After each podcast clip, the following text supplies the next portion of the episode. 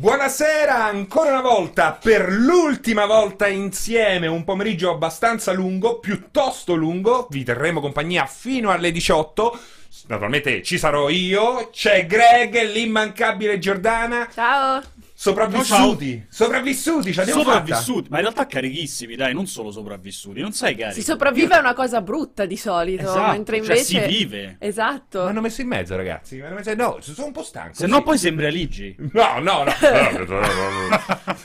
No, a parte scherzi, è comunque stata impegnativa. Bella Quello ma sì. impegnativa. Bella Quello ma sì. impegnativa. Ehm, così arrivati davanti al traguardo è anche giusto, secondo me. Ah. eh, e fare Scaricare. yoga, fare anche un po' di yoga. Avete notato che tutti quelli che fanno yoga sono sempre incazzosissimi? Perché, perché in realtà stanno rilassati solo mentre Fanno fanno, yoga. esatto. Cioè, io non dico che non funzioni lo yoga, ma che funzioni solo nel mentre in cui lo si fa, no? Esatto, esatto. È probabilmente così. Esatto, esatto, dice Emma. Non mi vogliono dare corda, hanno paura. No, non è vero, sono io che ho paura di voi. Insomma, ehm, in compagnia, in nostra compagnia, fino alle 18, quando, come ogni giorno, da lunedì fino a ieri, ma anche oggi non farà differenza, passeremo la linea ai nostri colleghi a Colonia, anche lì per un ultimo appuntamento, perché poi ci saluteremo, ci abbracceremo, eh, brinderemo e finalmente poi torneremo ciascuno nei nostri ovili per poi tornare a I raccontarvi nostri ovini. Esatto, per poi tornare a raccontarvi l'industria dei videogiochi come consegu- conse- consuetudine Consecuzio tempo.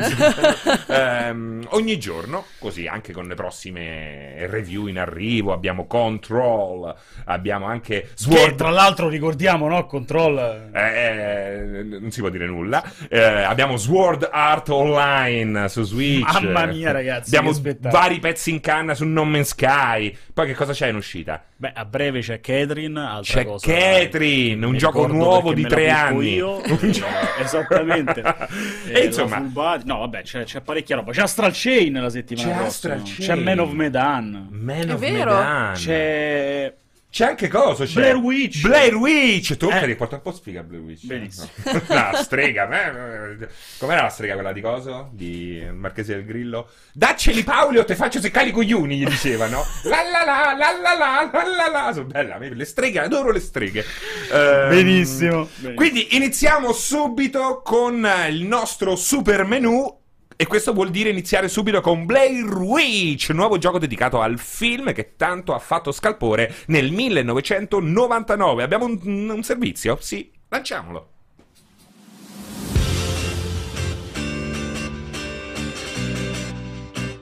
L'audiocassetta col magnotta e la lavatrice, i dischi dei Santa Rita Saccascia, il Beverly Hills ridoppiato dai Profilax e infine The Blair Witch Project. Alla fine degli anni 90 era già chiaro che dalla viralizzazione controllata di un soggetto si potevano fare milioni senza faticare e spendere troppo.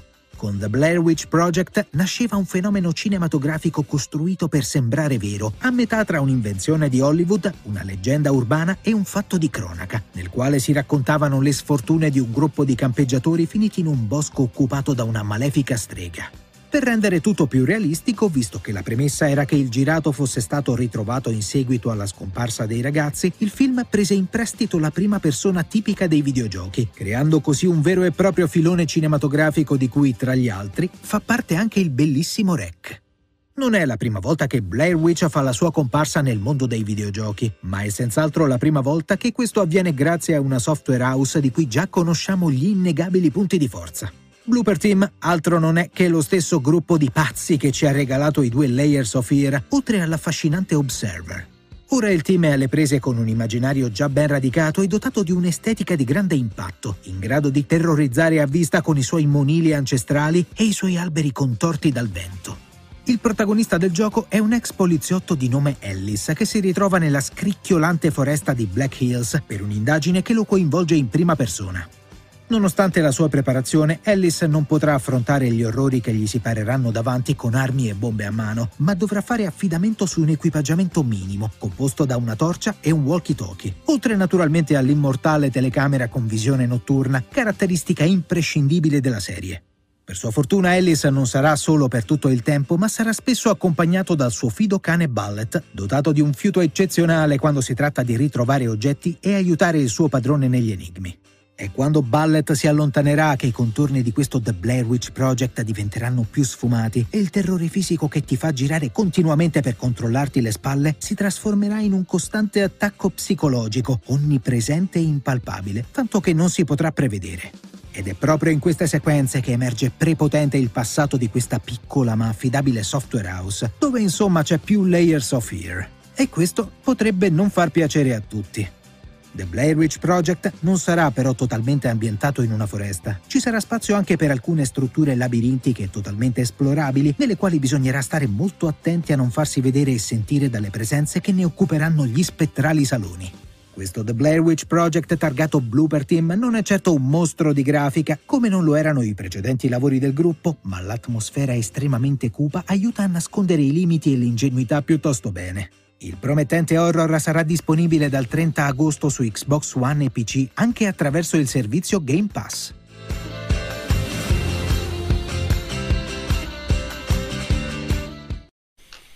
Quella lavatrice me la so pagata io, mi scrive i terroristi! ma mannaggia, Ma tutto a posto, tutto a posto. Ci tenevo, ci tenevo, sono contentissimo che me l'abbiano lasciata la citazione eh, del Magnotta, perché è così, mi piace fare citazioni pop che nessuno conosce, quindi non sono nemmeno pop. No, a parte gli scherzi, se Io hai imparato certa età- qualcosa, io ho imparato qualcosa. Perché Dopo te lo farò ascoltare. Dopo fa- prometti che dopo me lo fai Giuro, ascoltare. giurello. Però c'è qualcuno in chat che ha subito, ha subito apprezzato. Beh, eh. ma sì, perché era una roba virale prima di eh, qualsiasi meme moderno. Cogliamo anche l'occasione per salutare le voci che Ci si accompagnano, esatto. Vai, ricordami i nomi, I nostri Giordano. Carlo e Federico, i nostri doppiatori che hanno curato tutti i nostri servizi, Carlo e appunto Federico oggi.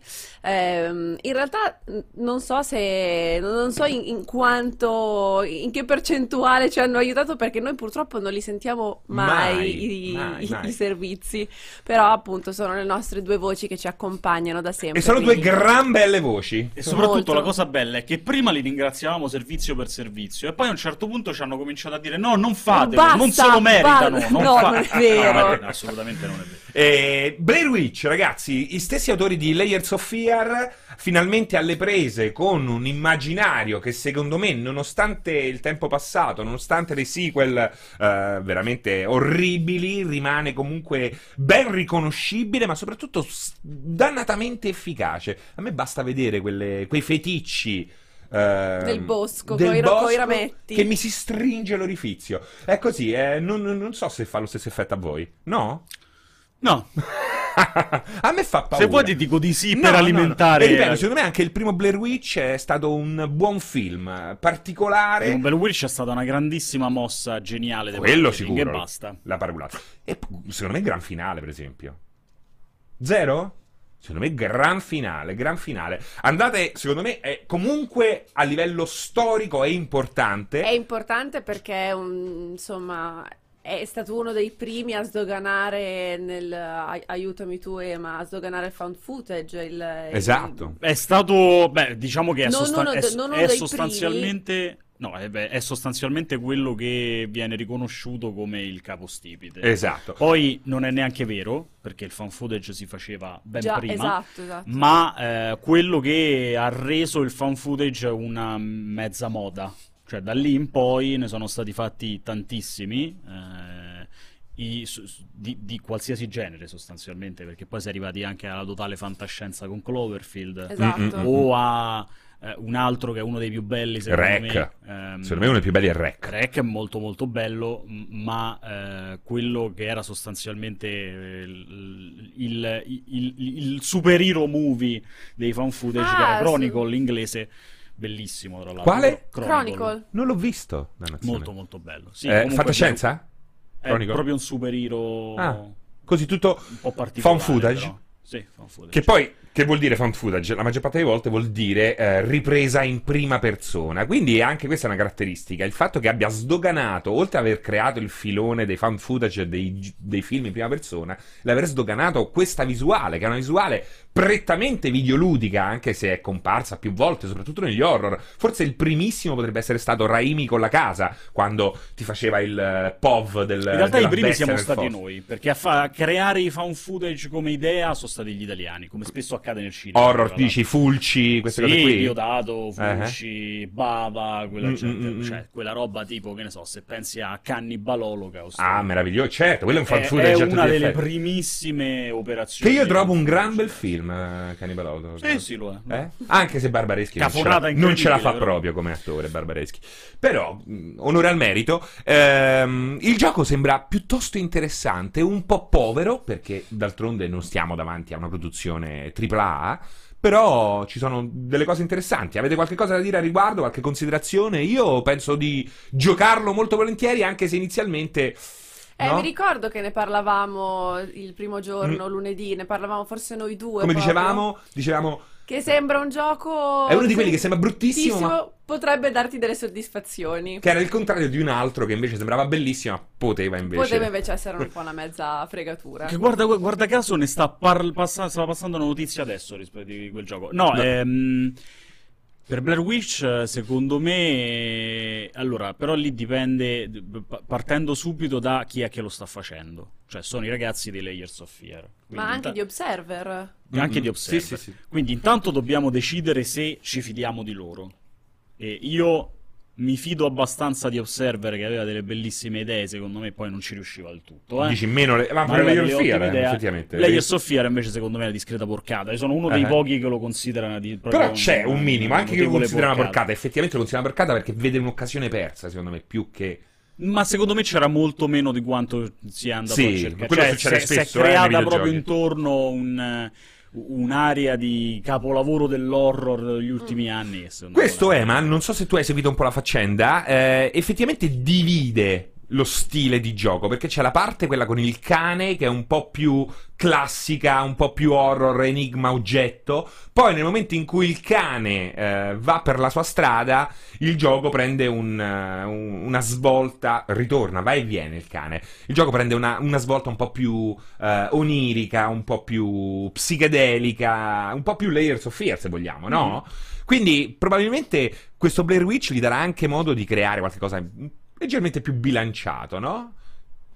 Eh, io, io me lo auguro vivamente. Allora, l'idea, l'idea di, un, di un gioco su Blair Witch, fa- creato un po' sulla falsariga di quello che sono stati negli ultimi anni, Outlast per dire.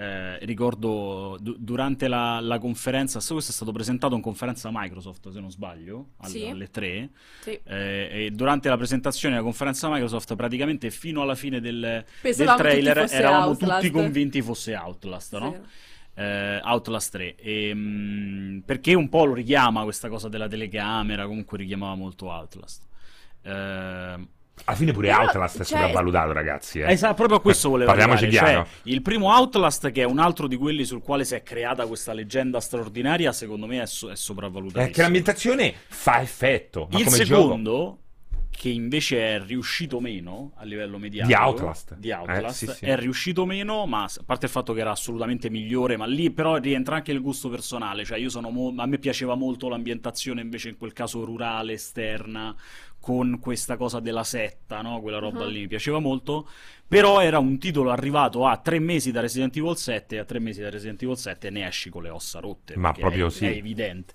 Però secondo me c'è una componente interessante perché eh, volendo fare il paragone, Outlast è un gioco, ad esempio, riporto quella che è stata la mia esperienza. Io ho un- un'esperienza sempre pessima con i titoli horror perché sono una fifona. Mhm. E mm, Outlast ti fa paura, secondo me, le prime ore quando ti prendi gli spaventoni, ok? Jump scare 1, 2, 3, 4. Alla quinta, qua- alla quinta, sesta volta cominci a campanare più o meno quando potrebbe arrivare. Quindi alla fine diventa semplicemente un gioco do- da affrontare eh, in modo molto quasi meccanico. Questo è quello perché è il male di come viene considerato oggi l'horror. L'horror. Cioè, l'horror è Mentre considerato il invece jump questa scare. componente del, um, Perché è la cosa più facile, no? del, del cane che ci segue. Tra l'altro, in- invitiamo tutti i nostri lettori ad andare a leggere i vari pezzi che stanno scrivendo i nostri ragazzi da Colonia. Mi Sì, l'ha visto, che l'ha Aligi- visto anche un paio di settimane fa Ligi. Esatto. a Sì, c'è il pezzo, è stato anche già linkato da Baymax, grazie. Grazie mille. E sostanzialmente viene spiegato come il, il cane ci accompagna ed è capace prima di noi di percepire le presenze attorno a noi. Quindi sostanzialmente quando il cane comincia ad abbaiare, quando il cane comincia a dare dei, dei segnali di agitazione, noi possiamo capire che c'è qualcosa che non va. E quando il cane si lecca il sedere, cosa che fanno i cani? Non lo so. Non lo sappiamo, Però, cosa vuol dire? però nel momento in cui, e secondo me questa è la cosa interessante, allora, un po' il fatto di dover prendersi cura del cane influisce sul, eh, sull'andamento della narrazione, quindi il fatto di accudirlo, il fatto di averlo vicino, eccetera, eccetera, può effettivamente portare a situazioni diverse. E poi, secondo me, nel momento in cui ci sono quegli attimi in cui il cane si allontana e tu lo perdi di vista, secondo me ti suscita quel panico genuino che non è, che non dipende dal jump scare, che non dipende magari da, magari non sta succedendo niente attorno a te, non c'è, non c'è assolutamente nessun pericolo, però l'angoscia del non avere il cane vicino, che è il tuo unico schermo per proteggerti contro le presenze, Mm, mm, mm. Può effettivamente dare, un- appunto, regalare questo panico. A me piace questa cosa, questo tuo ragionamento, perché effettivamente a volte sei solo, ma sei solo dall'inizio, quindi è molto facile. Alla fine quel, quel- quel tipo di horror tende a essere quasi una sorta di vaccino, dopo un po', come dici te, eh, passa tutto. Mentre invece se tu ci fai affidamento e, E poi, boom, te lo poi tolgono. ma- esatto, esatto. Eh. Secondo me è un modo diverso di voler intendere la sensazione. È come a me succede spesso con Jacopo. Jacopo, quando c'è, io faccio affidamento a Jacopo. Quando è andato in ferie c'è stato un momento che ero perso e sentivo proprio la paura della diretta. Dov'è Sentivo, Jacopo? Dov'è Jacopo?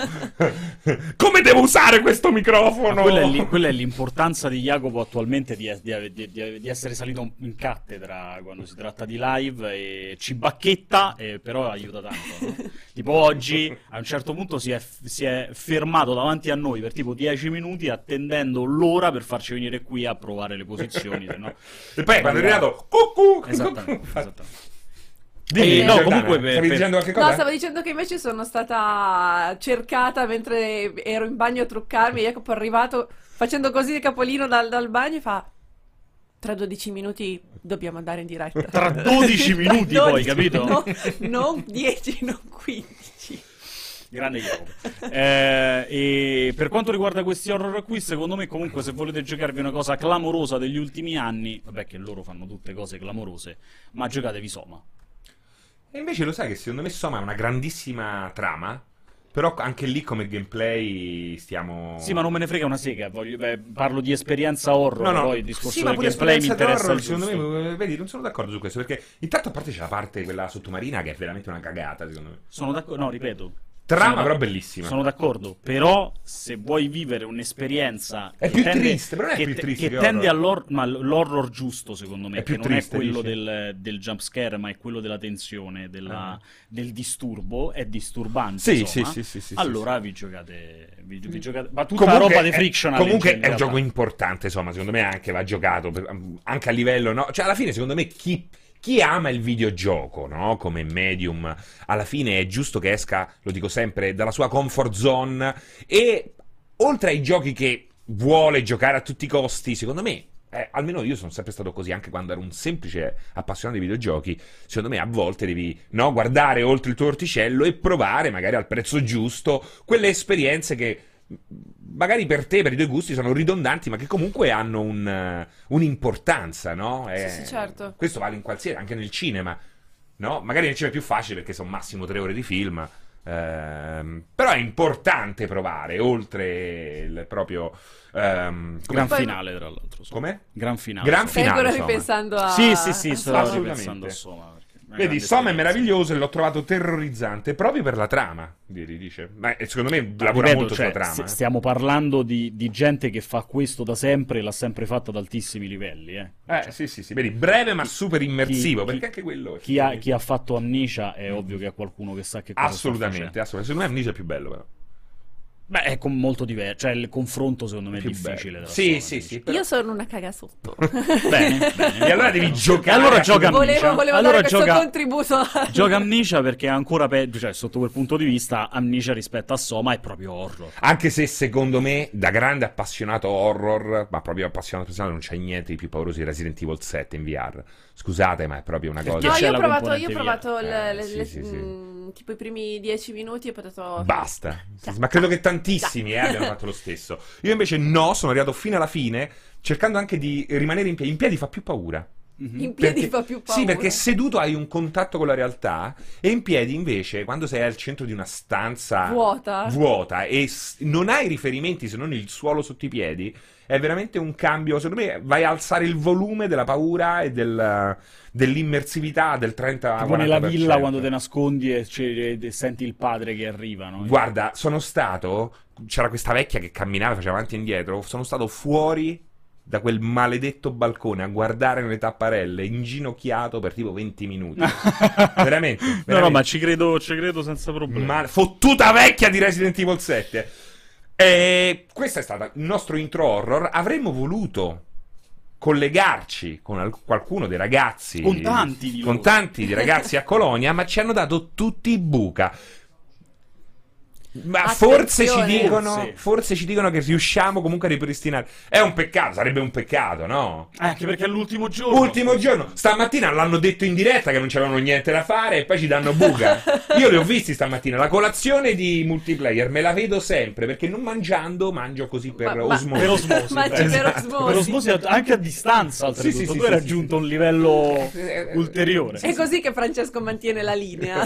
Sì, sì, io faccio in parte per osmosi sulle live in cui mangiano e in parte grazie al... al- Ma sei uno di quelli a cui piacciono i rumori di masticazione No, del micro- no. microfono? No, SMR, mi stanno anche, della ti devo dire la verità, mi danno veramente fastidio. Non farei mai dirette in cui si mangia. Scusatemi, miei cari colleghi che avete inventato la colazione di multiplayer, ma veramente non li sopporto. Invece sopporto quelle cose di quei rumori che ipnotizzano i bambini.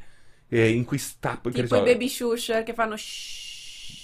Allora, pure quelli Io continuo a dire che dovresti vederti il canale quello di unboxing con i guanti. Ma sì, perché eh, Allora. lo sai che cosa? Ipnotizzano i bambini con lo scartare le sorprese. Quindi anche lì hai tutta la plastica cartocciata, il clock delle- degli ovetti che si apre. C'è questa, effettivamente questo feticismo del, son- del suono che è- funziona anche a livello... n- non lo percepisci immediatamente, però rimani bloccato a livello inconscio, ecco. Mhm. Quindi sì, quelli là che fanno i shush, eh, li ho sentiti da poco, li ho Sì, sì, conosciuti. si chiamano baby shusher, li, li li fanno per i neonati, glielo metti nella culla e fa shhh. No, ma lo- ah, no, io sto dicendo un'altra cosa. Sto dicendo una, una roba per adulti dove la gente parla così. Ah, quelli sono gli SMR, quelli sono gli Allora, SMR. come si chiama SMR? ASMR. Che sta per. Eh, Autonomous Ah, Sensor Meridian ciao. Response. Allora, ragazzi, Beh, lì però devi comprarti il microfono fatto apposta, eh. Il binaurale, quello, quello, quello bineurale con, Ah, eh, certo. con le certo. orecchie. con le orecchie proprio. Ah, veramente? C'è proprio Che sono quelli che hanno usato per fare il Blade, così riusciamo a ritornare nel, nel Esatto. cerchio dei, dei videogiochi. Comunque, ASMR. ASMR. Ci sono delle persone che hanno dei veri e propri brividi di piacere e non pensavano di essere così soggetti a effetti sonori, a questo sussurro e questo. Infatti è pieno di signorine su Twitch che lo fanno. Andiamo avanti, dai. Ma io sto dicendo delle cose. Allora, scusate, su Ghost Recon, Biomutant, tutto il nostro menù, tu- tutti si aspettano questa cosa qua, ma è giusto infilare in mezzo cose che non conoscono e che potrebbero andarsi Guarda, a cercare. guarda, le conoscono sicuramente. Ma che conoscono veramente. Passiamo al secondo slot, Ghost Recon Breakpoint, More of the Same o svolta nella serie c'è scritto qua sulla scaletta. Lo andiamo a scoprire con il nostro servizio a cura di Giordano Moroni. Giordano Moroni!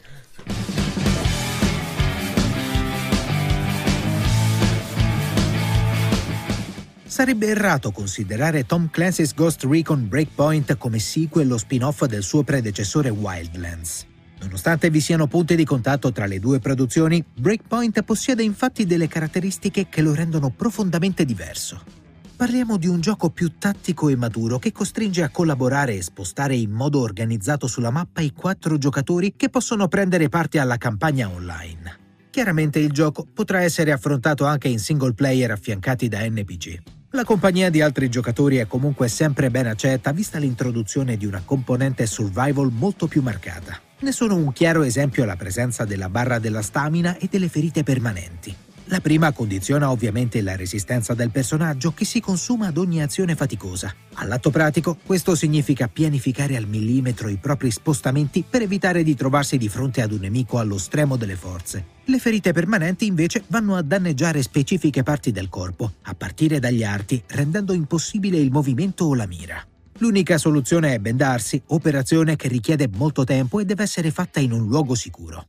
Un altro elemento di distinzione di Breakpoint rispetto a Wildlands è l'implementazione del bivacco, una specie di accampamento che può essere richiamato al di fuori del combattimento e che permette letteralmente di accamparsi insieme ai compagni d'avventura per prepararsi agli scontri successivi. Attraverso il bivacco si può gestire il crafting per creare scorte mediche e armi come granate utilizzando le risorse in possesso della squadra, ma anche accedere a una manciata di bonus temporanei in funzione della tipologia di cibo consumato. Tuttavia l'elemento più interessante del bivacco, ma anche di Breakpoint stesso, è la gestione delle classi. Nel gioco ne sono infatti previste quattro, ovvero Assault, il classico soldato specializzato nell'uso delle armi, Sharpshooter, il cecchino, Panther, che è il militare addestrato alle azioni stealth, e infine un medico. Ovviamente mentre si è nel bivacco è possibile gestire anche l'equipaggiamento cambiando il vestiario indossato e le armi imbracciate, azione che è possibile svolgere anche durante il gioco vero e proprio ma senza poter mettere in pausa. Sul fronte tecnico, Breakpoint convince grazie a una modellazione dettagliata dei personaggi, animazioni credibili e pesanti e l'ampio orizzonte visivo. Per quanto riguarda l'aspetto narrativo, torna Cole D. Walker, impersonato dall'attore John Bertal e introdotto proprio in uno dei recentissimi DLC gratuiti di Wildlands. In Breakpoint saranno lui e i suoi uomini a dare del filo da torcere ai giocatori, forse fin troppo. L'intelligenza artificiale è infatti sorprendentemente reattiva ed essere visti significa attivare un processo in cui i nemici cominciano a richiamarsi a vicenda e a tentare attacchi da ogni lato, senza contare le continue pattuglie che è possibile avvistare quando è già troppo tardi. È probabile che questo sia il bilanciamento definitivo della difficoltà di gioco, rendendo quindi Breakpoint un'esperienza inadatta a coloro che cercano uno shooter multiplayer un po' rilassato. L'allerta del gruppo è sempre massima, la coordinazione vitale e la scelta del posizionamento della squadra sul campo essenziale. Con la guerra del resto non si scherza. La data di uscita di Tom Clancy's Ghost Recon Breakpoint è prevista per PC, PlayStation 4 e Xbox One il 4 ottobre, con la versione Stadia disponibile al lancio del servizio Google.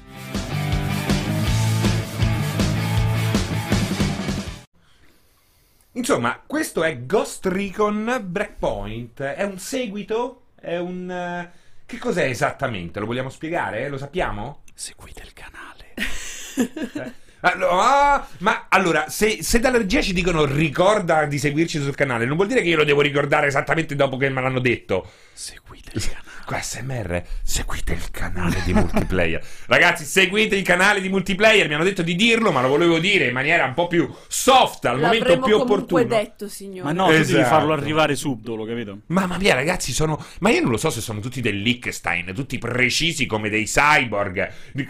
Il centro è Liechtenstein. Perché Liechtenstein è sono tutti. È no? la Svizzera quella precisa. Beh, pure il Liechtenstein mica scherza. Ho eh. Capito, c'ha ma come ci sei arrivato al Liechtenstein? Perché è più bello la Svizzera, non ma perché Liechtenstein fa già ridere il quando nome. parlavamo della città Va- degli illuminati come ci arriviamo a queste cose non scendere non farti queste domande Ma poi fa più ridere, cioè fa più ridere Svizzera o Liechtenstein. Liechtenstein. Liechtenstein fa Eh, molto più ridere. Bene, bene, bene. Quindi Comunque, Breakpoint. Breakpoint. Parlaci di Breakpoint. eh, Giuseppe. Allora, io non- forse non sono la, la persona più indicata nel parlare di, di- del- delle IP Ubisoft perché ultimamente le ho tutte un po', insomma, Distrutte. Distrutte no, però sia The Division che appunto Wild, non Breakpoint ma Wildlands, eh, lo stesso Watch Dogs, eh, vabbè non Legion perché forse Legion ha un, un connotato più riconoscibile, però mi, mi sembravano un po' tutti carenti di, di personalità.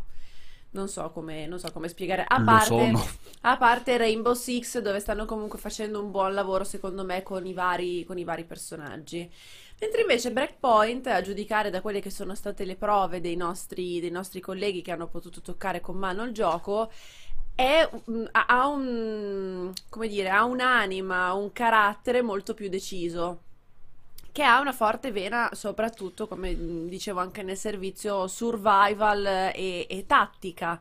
Ne parlavamo anche nel- du- durante il primo, durante il primo giorno di live. Mhm. E, mm, e questa cosa mi piace perché mm, mi, mi piace pensare quattro giocatori. Scusami, ti voglio Vai. aiutare, Gi- Giordana. Dica. Perché in regia hanno un broncospasmo in questo momento. Quindi, se, se gentilmente evitate di, di, di infilare il vostro microfono all'interno del cavo orofaringeo, forse Giordana riuscirebbe a esporre be- meglio.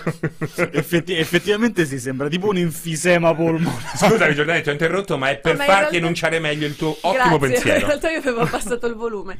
Ehm, dicevo, mi piace molto l'idea di questo, di, di questo breakpoint dove non dico che i giocatori sono costretti per forza di cose a giocarlo in multiplayer, perché si può ovviamente affrontare anche in singolo giocando con NPC. Però l'idea che sia profondamente tattico, che sia profondamente eh, ragionato e che quindi non puoi uscire da un cespuglio e sparare l'allero. Eh, mi piace, mi piace molto, mi piace molto quest'idea E- ed è secondo me l'evoluzione un po' di quello che hanno già fatto con, con Rainbow Six, dove appunto l'avevo anche già detto, non lo gioco ma lo seguo perché giocato a livelli molto alti Mhm. con le squadre ben coordinate è secondo me un piacere Beh, incredibile da assolutamente, assolutamente sì. L'ultimo Rainbow Six è stato così, uno slow burner, ci ha messo un bel po' eh, e poi è diventato In veramente realtà una la mia è tutta invidia perché io vorrei che anche la gente ad Apex giocasse così, giocare in squadra invece di andare a fare i, minchioni in giro per la mappa da soli. E invece tu scegli i giochi più assurdi. E invece no, invece Io no. guarda, ho, ho giocato un bel po' Fare una domanda e mi dare una risposta anche. Però come shooter tattico c'è qualcuno che lo ha battuto, secondo me, alla grandissima, che è stato Firewall Zero Hour per PlayStation eh, VR, che secondo me è uno dei migliori tattici degli ultimi Eh, ma questo 5 perché anni. tu sei di parte perché è in VR. No, no, assolutamente, ma io non sono uno che si, così, si toglie il cappello davanti a qualsiasi cosa che sia VR, eh. anzi, mi invitarono a una roba per parlare di VR, rimasero tutti sorpresi. E tu dissi no, è una merda. No, però non è che bisogna, bisogna sempre... eh, cioè, non bisogna calare le braghe, cioè, ci- bisogna essere equidistanti. La VR porta delle cose interessanti come eh, altre cose che magari sono rivedibili o comunque... eh, ma questo è, è un altro discorso. Eh, sono d'accordo con te, Giordana, e questo secondo me è il segno, ulteriore segno di come Ubisoft si muova bene, di come Ubisoft tratti alla grande le sue IP, soprattutto come ehm, quanto sia importante perseverare anche quando mm, inizialmente no, vengono commessi passi falsi. Mhm. Eh, questo Ghost Recon mi sembra un eh, refocus, ecco, un, un- molto interessante. Ehm, vi ricordo che abbiamo parlato mh, spesso male, non noi multiplayer o io, mh, ma il In sentimento generale, generale era molto negativo quello di Wildlands inizialmente. Wild- Wildlands, eh, soprattutto all'inizio, soprattutto chi ha avuto la spiacevole opportunità di Mm-mm. giocare la- l'alfa estiva, Era che- allucinante. roba- Eppure poi che cosa è diventato? Una sorta di... è un... sarà un successo incredibile Wildlands. Veramente, è incredibile. Un live- un- ha fatto dei numeri pazzeschi perché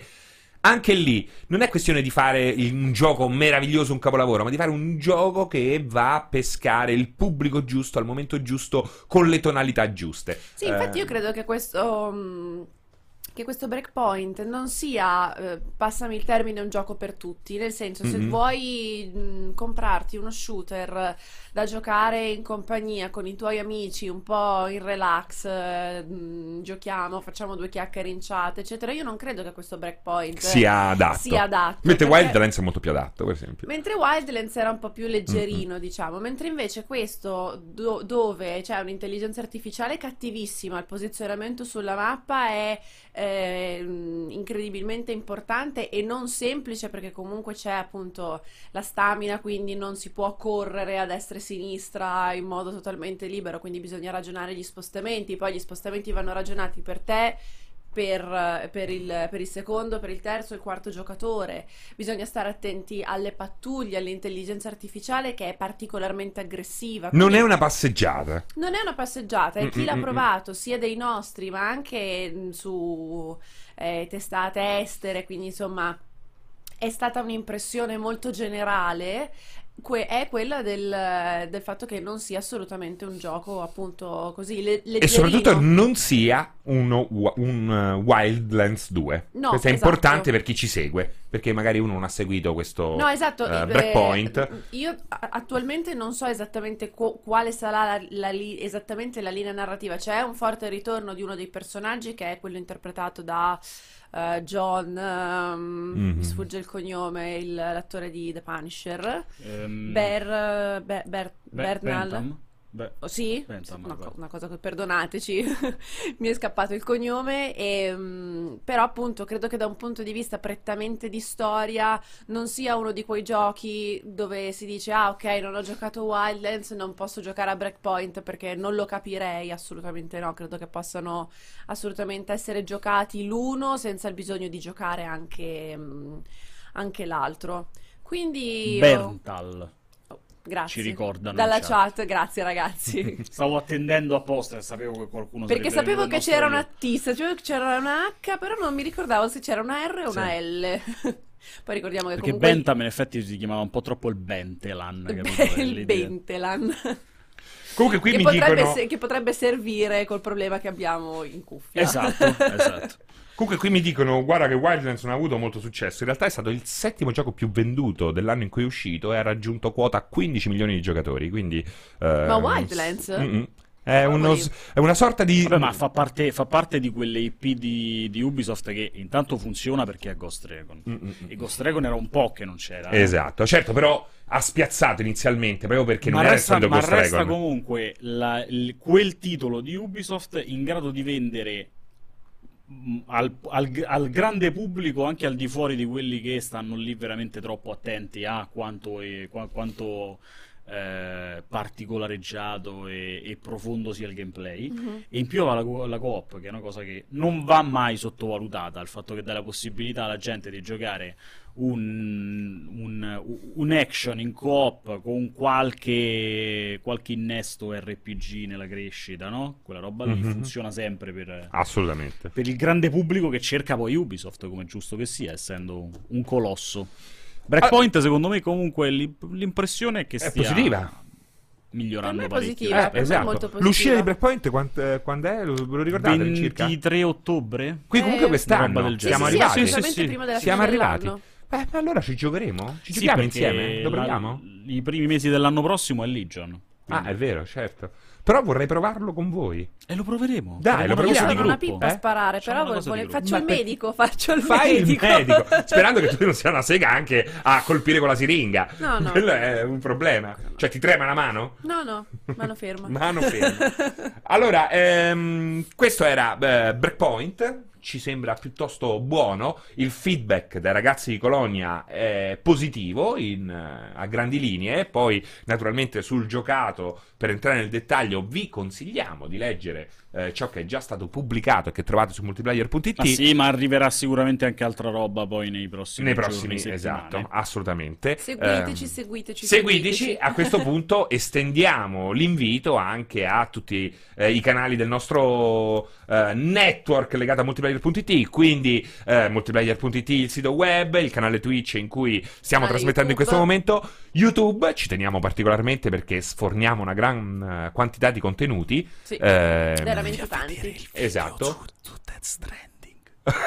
abbiamo anche un super video su Death Stranding. Abbiamo fatto io e Greg. E poi c'è anche quello di Giordana sulla forma di PlayStation. E ci aveva preso! Ci aveva preso! Però hai Ci visto che preso. cos'è? È una cosa a metà strada tra il vecchio e quello che probabilmente è il nuovo. No, non è così? E il- Ma è il re- fondamentalmente un dev kit. È un dev Eh kit, sì, esatto, esatto. è dev kit che però effettivamente mh, ieri quando lavoravamo alla notizia c'era stato fatto notare che effettivamente assomigliava molto a quello di PlayStation 4, che era tipo un mangianastri enorme, grossissimo. Sembrava Sì, il sì, dev sì, kit di PlayStation 4 assomigliava più o meno a come Microsoft fa poi le sue Ma console. guarda che Esatto. quello Quando escono mostrato comunque è sempre un dev kit PlayStation 4, eh. Quello è sempre un dev kit, non è un dev kit PlayStation 5. No, no, il, il brevetto è 5.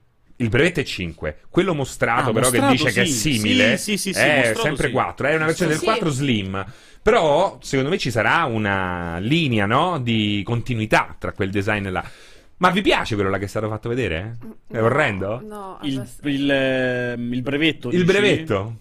Io sono d'accordo con uno dei nostri lettori che scriveva e quello è il posto dove appoggiare il ferro Da stiro. ferro da stiro, perché ha quella, proprio quella forma, quell'incavo. Sembra una roba un po' alla cosa, alla Cronenberg eh, Existence. Stavo per dire roventa, ma Roventa ok. per chi non si Non accontenta. c'entra chiaramente nulla con quello che sarà la PlayStation 5. Che invece sarà lunga e morbida. Esatto. Lo sappiamo Mo- tutti. soprattutto morbida. Morbida. Pieghevole. Però posso dire una cosa? Diventa Basta- l'asse del ferro da stiro. Basta plastica lucida e basta pulsanti a sfioro. Il pulsante a sfioro è secondo me quello che sta mandando a fuoco tutta l'Amazzonia. No, nel senso che è veramente il male dell'umanità il pulsante a sfioro. Quello che tu lo guardi, pi, e parti ma di fare Soprattutto sulla quello dove- su cui tolto, passi però. lo Swiffer. No, no, ci sta, ci sta. Altro che se ci sta. No, sulla Pro c'è il tasto. Fra. C'è un tastino che funziona veramente a sfioro? Così. pi.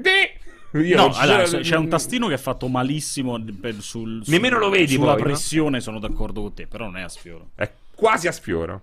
È I- involontariamente i peggiori- a sfioro? I peggiori erano bellissimi esteticamente, ma erano quelli della prima PlayStation 3, che erano proprio a sfioro, Sì. c'erano dei leddini a sfioro. Che-. Scusami, Stefan dice: Madonna, Serino ogni volta deve essere antitecnologica, anti-innovazione. Porca miseria! Vi sto parlando di VR, che non, non ne parla mai nessuno. Vi parlo delle peggio novità. E che certe novità non sono. Non tutte le novità sono comode. Non tutte le novità sono Non comode. sono user È friendly. il glossy, la plastica glossy è una roba che si vede subito la, la- la- la- polvere. È un so- si graffia. La vai a spolverare. Il gloss si graffia sol- semplicemente spolverando. No, ma soprattutto spolvera, spolvera il tasto bo- con lo Pi, Swiffer a, pi, a pi, sfioro. pi, pi. Magari c'hai, mh, non lo so, c'hai nonna già Papera. morta là accanto e non la vuoi svegliare. Pi, pi, pi, pi. È insopportabile. cazzi a nonna, toglie i cazzi a nonna. Esatto, esatto. Va bene. Va bene, sono le 16.42. Siamo... Terzo slot.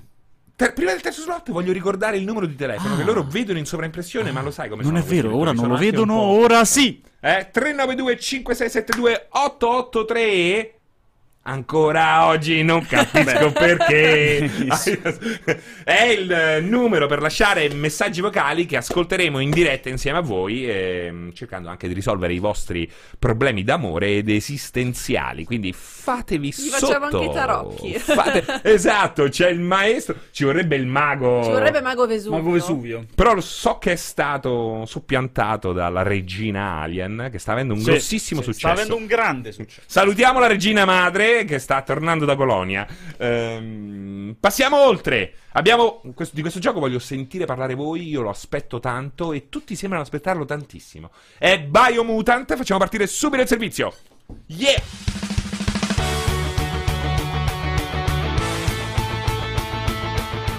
Biomutant sarebbe dovuto arrivare sugli scaffali fisici e digitali proprio in queste settimane. Il piccolo team di Experiment 101 non è però riuscito a fare bene i conti con una produzione open world così ambiziosa e ha deciso di ritardare il gioco di diversi mesi per riuscire a inserire e ottimizzare tutti gli elementi del gameplay. Questo particolare action RPG presenta un'ambientazione atipica e fortemente ispirata, innestata in un mondo post-apocalittico dove degli strani animali antropomorfi rappresentano la specie dominante. L'obiettivo del giocatore è addentrarsi in una delle cinque regioni del mondo di gioco per stanare e sconfiggere delle enormi creature che stanno piano piano rosicchiando e uccidendo l'albero della vita, con tutte le tragiche conseguenze che ne seguirebbero. A quanto pare però non si è costretti a stare necessariamente dalla parte dei buoni, ma al contrario si può decidere di lasciare in vita gli avversari e contribuire alla distruzione del mondo. Non è dato sapere se questo si tramuterà solo in un possibile finale negativo o se alcune motivazioni e scelte compiute nel gioco potranno dare una visione alternativa sull'operato degli antagonisti. Ciò che è certo è che il team di sviluppo vuole realizzare un'esperienza più sfaccettata rispetto al semplice scontro tra bene e male, dove la divisione tra i due schieramenti non è così netta. Prendere parte a scorribande significa creare da zero il proprio alter ego, tramite un editor incentrato su alcuni tratti fondamentali, come la muscolatura, che aumenta all'incrementare del parametro di forza, o la dimensione del cranio in relazione all'intelligenza. C'è poi una miriade di dettagli puramente estetici, come per esempio il colore o le striature del pelo. Una volta creata la propria versione animalesca si può decidere come muoversi all'interno del mondo e intraprendere missioni principali e secondarie, tutte contraddistinte da scontri frenetici e spettacolari. Ci si trova così di fronte a un misto tra un action alla Devil May Cry e un pazzo shooter come Ratchet Clank, dove i combattimenti all'arma bianca e sparatorie si integrano in un mix riuscito e divertente. È proprio il sistema di combattimento a colpire maggiormente in questa produzione. La mobilità e le possibilità di attacco raggiungono una varietà quasi soverchiante e consentono di passare anche sopra a qualche mancanza tecnica attualmente ancora visibile. Come detto, manca ancora un po' all'arrivo del gioco, visto che Biomutant arriverà su PC, PlayStation 4 e Xbox in una data ancora da definire. Ma se il buongiorno si vede dal mattino, il gioco di Experiment 101 appare come una splendida colazione in riva al mare.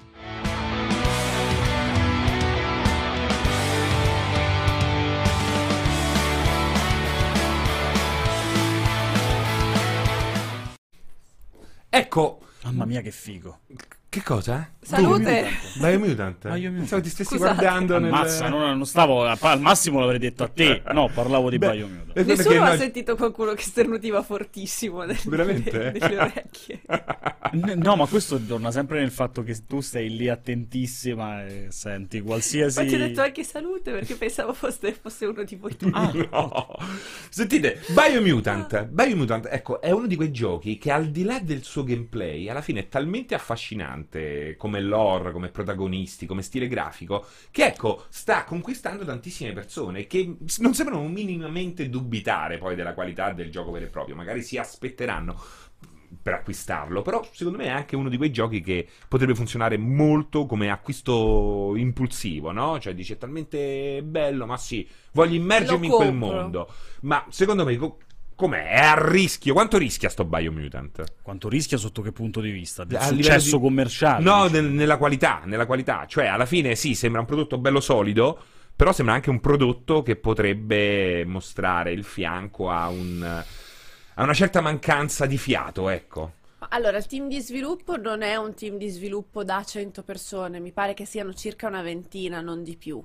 Ehm, però, eh, da quello che scriveva il nostro Vincenzo nel suo pezzo, loro mi sembrano molto molto onesti, che è una cosa che secondo me un po' forse manca. È chiaro che nel momento in cui hai un, un personaggio della stampa e un giornalista davanti, non puoi dirgli no, guarda, il gioco è una merda, non, non compratelo, è bruttissimo, no- non si può essere così. Però loro sono stati molto onesti e hanno detto noi ce la stiamo mettendo tutta, siamo consapevoli del fatto che comunque un gioco open world comporta una serie di rischi e comunque... Soprattutto per un team appunto piccolo. Esatto, e nonostante sia intervenuto eh, THQ Nordic, mi sembra Mhm. sia il publisher, Sì, sì. eh, comunque ci ci sono cose che dobbiamo tenere sotto controllo, stiamo facendo del nostro meglio. Quindi secondo me questo- questa sincerità riflette che è ancora più importante grande consapevolezza da parte del team di sviluppo. Nel momento in cui tu sai quello che stai facendo e hai bene in mente quelli che sono i tuoi obiettivi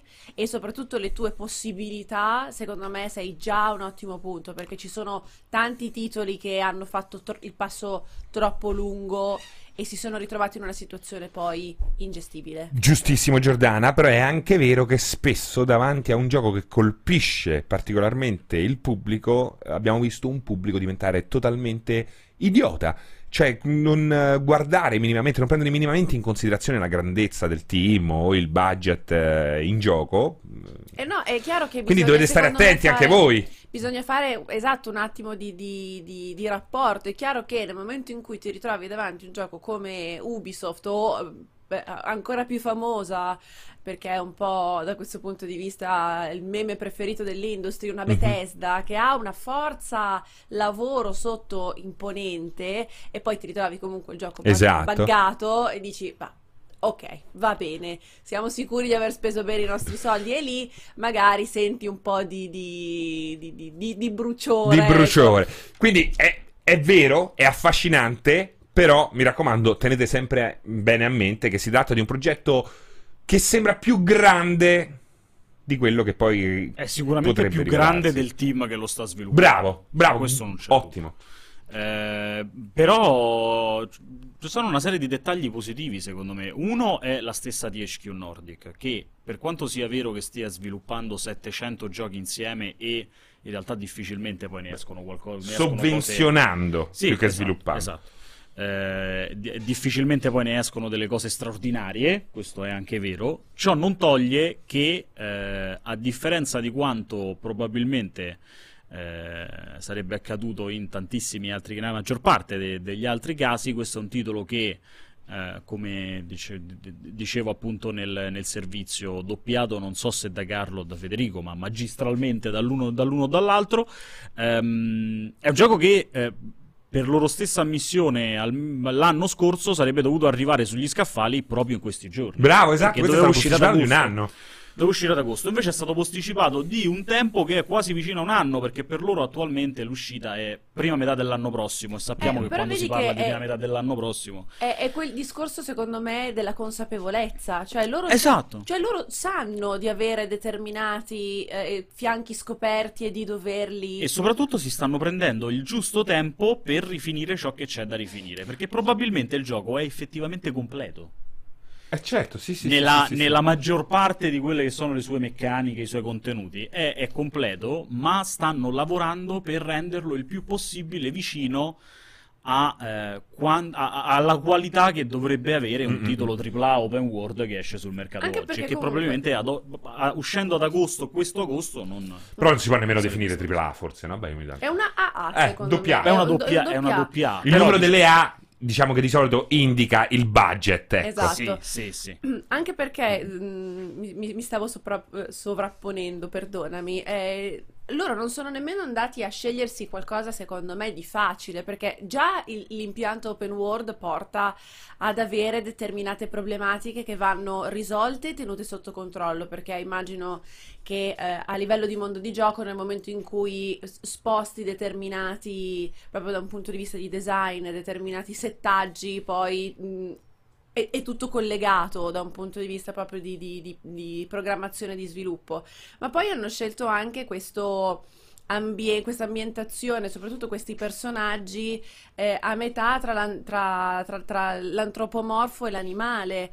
E comunque l'animazione già solo del personaggio che si alza in piedi, spara e si muove quindi in modo abbastanza umano quando impugna le armi, ma poi quando corre utilizza tutte e quattro le, le, le Eh, zampe. È bello, bello, è un bel Eh, colpo. cioè, non è una cosa, secondo me non è una cosa semplice, è molto complesso, eppure il risultato è, mm, è Ma è molto... veramente bellissimo. Io Comunque, lo vedo, mi fa mi bello. Sono collegati adesso, tanto. chiedono che gioco è. Parliamo di Biomutant, Biomutant. di THQ Nordic, Mm. che in qualche modo sta da- eh, effettivamente facendo una sorta di. eh, in questa sua eh, seconda vita, perché THQ era fallita, ma è tornata Mm. prepotentemente con una serie di hedge fund che l'hanno resa particolarmente ricca e propensa all'acquisto di diverse software house, sta facendo una sorta di eh, pesca a strascico, investendo soldi, eh, non a Sì, sì, risparmio.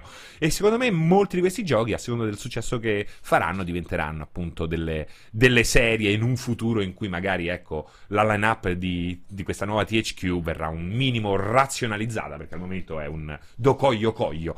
Sono anche una serie di abilità fighissime Mm. comunque. eh. Poi qua stiamo vedendo il gameplay adesso. Ripeto, Guarda, me è, è esteticamente molto molto. Ov- Accattivante. ovvio, Esteticamente ovvio- bellissimo. Ovvio non può essere una roba a livello tecnico incredibile anche e soprattutto per la quantità di gente che ci sta lavorando sopra e, essendo un open world, ma è comunque molto piacevole da vedere e lo stile, l'immaginario è fighissimo, eh, il- il- la possibilità, se ne parlava prima dell'editor, secondo Mm. me il fatto che l'editor permetta di modificare quei parametri e la modifica estetica porta alla modifica del, del molto quadro della geniale forza quella roba lì. intelligenza. Eh, è. Quello sta anche in Dragon's Dogma. È bellissima quella roba là. È vero, sta anche Ti vuoi fare il nanetto? Il nanetto ha le sue Però qui secondo me, secondo me qui lo vedi ancora di più perché c'è proprio la, la modifica, Mhm. cioè sembra quasi Della che cambi specie. Sì, sì, sì, sì, è bellissima questa cosa qua. Molto, molto. Guarda, Harlock95, uno dei nostri lettori, dice che effettivamente dice una cosa secondo me intelligente. Per me l'errore sta proprio nell'open world, cioè nel momento in cui effettivamente non sei un AAA stramiliardario, non sei un team da 200 persone che spazia da uffici a Shanghai fino a Montreal, forse ti conviene essere molto più focalizzato no? su altri aspetti. E come dice Silenzio in chat, che saluto, ci sono le onomatopee. Ah, esatto, quindi- volevo dire questo, E quindi basta, questo basta e avanza. Direi di chiuderla qua con le ono- onomatopee, è fantastico. Quindi, che cosa sono le onomatopee? Lo vogliamo spiegare? Dobbiamo? Eh? Ma perché sì, no? Dai, Eh, è giusto, è giusto. Cioè, è il, eh, lo scrivere eh, a lettere il, eh, il rumore, i rumori. Lo sbam della porta chiusa. Il Molto Kapov- fumettistico, no? Esatto, il Kapov dei cazzotti, perché sappiamo tutti che i cazzotti fanno. Kapov. e invece il mitra come Così fa? come- Facciamo una prova in diretta. esatto. Il Kapov. mitra è ratatatatata. Bravo, Poi c'è il ratatata. pat pat che è quando... Così. Poi l'elicottero. Pov, pov, pov, pov. Eh, Sono belli, è vero, è vero, è vero, è vero. Ehm, come i vecchi telefilm di Batman Dark Berserk. È vero, è esatto. vero. Ehm, e questo era Biomutant. Passiamo a un titolo eh, piuttosto atteso. Piuttosto atteso che si è presentato alla Gamescom un po' così. eh, vogliamo dire defilato? No. No. No, però se- senza nemmeno quel, quel minimo di, di differenziazione che c'era stata l'anno scorso. Esatto, parliamo di Cyberpunk 2077, CD Projekt Red. Come al solito, abbiamo un servizio che lanciamo adesso.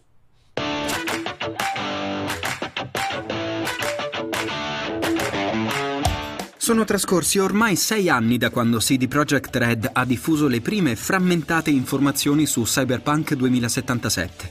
Rispetto al 2013 oggi siamo in possesso di numerosi dettagli su uno dei giochi più attesi della generazione e vista l'ormai quasi imminente uscita del titolo può essere utile fare un veloce recap.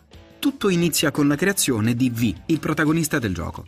Oltre a sceglierne il sesso e l'aspetto, ci saranno altri parametri da personalizzare e tra i più importanti spicca il passato del protagonista. Come in ogni gioco di ruolo carta e penna che si rispetti, infatti questo andrà ad incidere attivamente nel corso del gioco, fornendo un distretto di partenza diverso, oltre a linee di dialogo e scelte durante le missioni esclusive.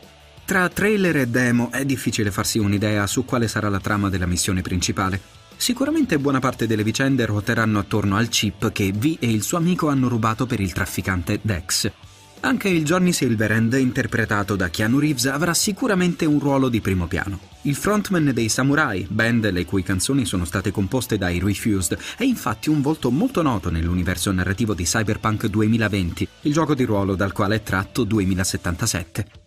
Come più volte ribadito dal team di CD Projekt, Cyberpunk 2077 sarà un gioco maturo, capace di toccare temi importanti, inclusa la religione e problematiche sociali. Tutte le altre missioni secondarie saranno poi affrontabili in modo non lineare. I giocatori saranno quindi liberi di scegliere come e quando accettarle, e la stessa libertà d'azione sarà concessa anche per esplorare Night City, la gigantesca megalopoli situata sulla costa ovest degli Stati Uniti nella quale è ambientato il gioco. Si potrà viaggiare tra le strade dello sprawl urbano in sella a moto futuristiche o auto sportive dotate di un sistema di richiamo che permetterà ai giocatori di non perderle nella mappa. Non bisogna aspettarsi però un sistema di personalizzazione e crescita del personaggio classico, le più canoniche classi sono state eliminate in favore di un sistema fluido e i giocatori potranno investire liberamente i propri punti esperienza nelle abilità presenti, determinando in base alle proprie preferenze tre macro specializzazioni di appartenenza, tratte a loro volta dalle classi del gioco di ruolo originale: Techi, Solo e Netrunner. Il Techi, o più semplicemente tecnico in italiano, è specializzato in sistemi elettronici e tecnologici. Il Solo è un mercenario solitario specializzato in combattimenti con armi da fuoco, mentre il Netrunner è il classico hacker. Questo permetterà ai giocatori una grande libertà di approccio alle missioni, scegliendo come affrontare ogni singola sfida. Le abilità a disposizione di V però non dipendono solo dall'albero di crescita, ma anche da numerosi fattori esterni come cyberinnesti impiantabili, programmi di hacking e sostanze illegali da assumere per alzare temporaneamente qualche statistica.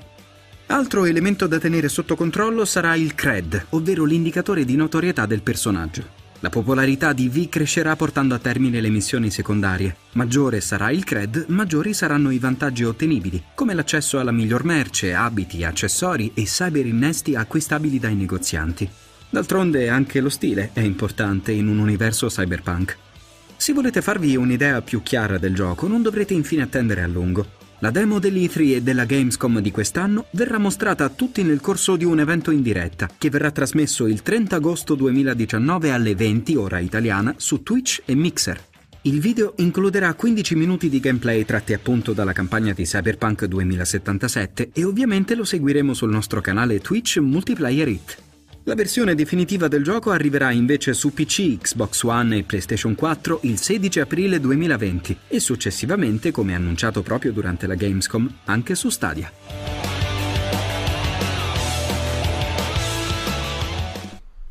Beh, beh, è sempre un gran bel vedere, è sempre un gran bel vedere. Intanto eh, rientriamo subito con una bella notizia. La versione cartacea, la nuova versione cartacea di Cyberpunk 2020, che è il nome del Red. gioco di ruolo, che si chiama Cyberpunk Red. Che non è 2020, infatti, perché è più avanti nel tempo, no?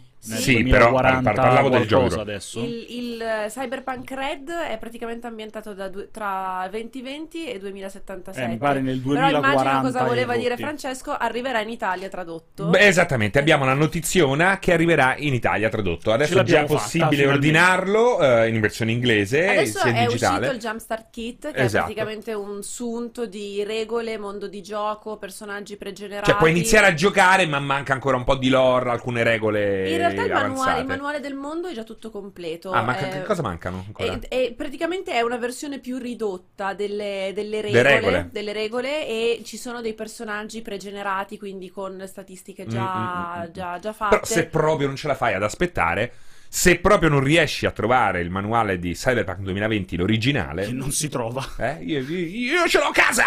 Ce l'hai? Ce l'ha, vogliamo Sì. giocare live? Vogliamo Quello, giocare quello live? dov- quello dovresti metterlo in una teca di, di cristallo. Insieme a Night City e il Chromebook, bellissimi, della Strate Libri. Mazza, Tra l'altro, il- il- ricordiamo che quel manuale lì originale sarà dato anche nella versione di, di Cyberpunk 2077, ma in digitale perché loro lo Esatto, stampano. quindi fantastico. Starter kit, lo starter kit, quello là che adesso è già disponibile in inglese. No, no, di 2020. Di 2020? Ma dai, Di e 2020. perché danno quello? Beh, strano. Beh, perché è più Stranezza. figo, dai, come idea. È più Stranezza. figo. Ma Eh, quando arriva questo di Red in Italia? Io non lo sapevo. Allora, Red... No, No. in realtà non, non abbiamo ancora, non abbiamo ancora notizie su quando dovrebbe arrivare, però immagino, immagino a breve, anche perché non credo sia un caso la scelta del 2020 come Esatto. lancio del, del videogioco. Ah, beh, quello è evidente. Quindi appunto a- arriveranno a breve. Tra l'altro c'è un video, se volete andarvelo a vedere amici di multiplayer sul, sul nostro canale YouTube, dove viene raccontata proprio tutta la storia de- del manuale di Red, che quindi va a colmare le lacune che magari appunto chi non ruolava da giovane non, Non- non- eh, non- non- non- non conosce e ci sono un sacco di ottime- ottimi spunti per quello che potremmo vedere in 2077 perché escludo il fatto che Red sia stato scritto senza assolutamente Sapere del consultare No, anzi, in, realtà, in Eh, realtà è, stato, è stato praticamente quasi ufficializzato il fatto che Red fa praticamente da, Da da apripista a eh. quello che sarà poi il 20, 2070. Comunque la notizia ci arriva direttamente da Antonio Moro che ha appena finito di intervistare Mike Ponzi Chiamiamolo! Chiamiamo- Chiamiamolo! chiamiamolo! Lo chiamo io qua così. Che almeno lui viene a dirci qualcosa con- sul dell'intervista con Ponsmith. Vai, Abbiamo un audio di Moro. Di Moro. Adesso lo chiamo. Andiamo con l'audio. Vai, vai. Ciao ragazzi, sono Gabriel da Roma e niente, volevo soltanto ringraziarvi e farvi complimenti di nuovo per questa copertura spettacolare che avete dato alla Gamescom. Complimenti per l'infinita live di lunedì, è stato difficile per voi, ma anche seguirvi è stata una bella impresa ed esperienza. Comunque, bravi tutti, bravi ragazzi da Colonia, anche se non c'è stato il controcircuito stavolta. Grazie di tutto ragazzi, sempre un piacere vedervi. Bravi tutti, ciao! Ah, io pensavo- Bravi tutti, mi piace sempre. Ma lo sai che io l'ho riconosciuto? Eh, Mi sa che è un Grazie. ragazzo di Roma che fa live su Twitch, lui? Non mi ricordo il nome, eh, l'ho seguito un paio di volte, è molto bravo. riconosciuto la È voce. carino, è giovane, un bel visetto. Eh, quindi- Bene, bene. Grazie Bravo, comunque, forse è grazie, lui. grazie. Comunque, tornando a Aspe- 2077 Tornando al cyberpunk, visto che parliamo del futuro, Mm. lancia- lasciamoci alle spalle i gruppi WhatsApp. Poi parliamo di un dramma del Dovete, presente. dovete sapere che mentre è passato il servizio, appunto, il buon, eh, il buon Francesco è stato tipo aggiunto nell'ennesimo gruppo WhatsApp ed è tipo gli esplosa la testa. Ragazzi. WhatsApp non è adatto ai gruppi. Fagli capire che in, in Cyberpunk non esiste WhatsApp. L'hanno chiuso Eh. e se c'è un gruppo sta su Telegram. Perché è meglio Telegram? Perché è russo? No, no. Ah, no, non no. È la meglio- Russia, È quindi. meglio Telegram perché puoi, annull- puoi disabilitare le notifiche, puoi avere tutta una serie di controlli che ti rendono tutti i vari gruppi così. Gli- non gli Ma permettono di Telegram, sappiate, non ci ha dato un soldo, è importante No, no, io lo, di- lo dico proprio perché è una rottura di coglioni. Mi dispiace abbandonare da certi utente, gruppi. da, da utente eh? contento. Esatto, c'è, c'è- c'è anche un gruppo in cui partecipa un vecchio volto di vecchio, non a livello d'età, volto di multiplayer. Antonio Iodice, eh? e-sport, modelle, e poi non riesce a fare un gruppo su Telegram. Mm? Salutiamo il nostro barone. Allora, aspetta, aspetta, aspetta, aspetta, aspetta. Voglio chiamare Antonio Moro. Ma perché devi chiamare Perché non è Antonio? possibile che non viene nessuno in diretta con noi. Cosa- Sta accadendo una cosa. Vediamo un po', eh. Assolutamente non preventivata. Ma. eh, Vediamo un po'. Vediamo un po'. Sta con Mike Pondsmith, chiamiamolo. Adesso ti risponde bestemmiando. Dico. Ehm, guarda, po- possiamo, possiamo, non risponde. Che possiamo però dire una cosa Che maledetto. rispetto all'audio che abbiamo appena ascoltato. Dimmi, dimmi. Che sì. effettivamente non c'è stato il controcircuito durante questa Gamescom. È vero, è vero. Non c'è stato il controcircuito, ma io stesso mi batterò Per il perché suo ritorno. torni il controcircuito perché ci credo molto in, in quella, in quella rubrica. Quindi Ed io è piaciuto molto ai nostri mi lettori. batterò per questo. Sappiatelo. Mio caro Dark Berserk, è impossibile che se ne sia andato Mike Pondsmith perché abbiamo proprio le prove fotografiche. Esatto. Ma quindi- magari se n'è andato Antonio, Sta magari lì, Magari sta è lì, probabile che se ne sia sta andato lì. Antonio. Sta assolutamente deve lì. essere Insomma, su un sì. monopattino elettrico che spreccia verso l'aeroporto. esatto, perché ormai non lo abbandona mai. Ehm, Cyberpunk 2077 che si è presentato alla Gamescom in una versione diciamo un po' ridotta rispetto a quella delle tre, anche la demo, immagino da quel che ho capito, è una versione La stessa. È, è la stessa. È la stessa identica. E soprattutto non verrà mostrata integralmente come è successo lo scorso anno, ma il 30 agosto, no, il Sì, sì, 30, agosto, 30 grazie, agosto alle 20 italiane. su Twitch onla- eh, in live verrà mostrata una versione rimontata proprio Mhm. per eh, andare incontro alle limitate capacità degli appassionati di videogiochi eh, in cui potranno finalmente vedere il succo della demo mostrata a Los Angeles. Anche perché io non so se tu l'avevi vista la demo al- alle tre. Tutti, tutti, tutti, tutte e due. Le hai viste tutte e due? Era abbastanza lunga. Sì, Era però aveva anche dei punti Mm? brutti. Ah, brutti. brutti, Ok. che quindi è meglio se Non sono in mostrare. progress non mostrare, perché un conto che li mostri a me che dico effettivamente è brutto, glielo dico anche a loro, dice questo è proprio brutto, no? E loro Eh. mi fanno, no, no, come fanno i polacchi?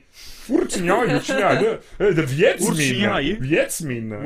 Eh, eh, Perfetto. un conto è che magari, ecco, mi va a finire un 30 secondi leggermente meno belli, flame da 500.000 Mm. thread eh, e damage control poi da... ehm, Non me ne può fregare di meno, può essere anche brutto in alcune fasi. Ma Io certo, aspetto certo. Cyberpunk proprio nudo. Ma poi sono poche le fasi che sono. Diciamo che c'è un boss finale che è veramente un, un- un- di questa demo che è veramente brutto.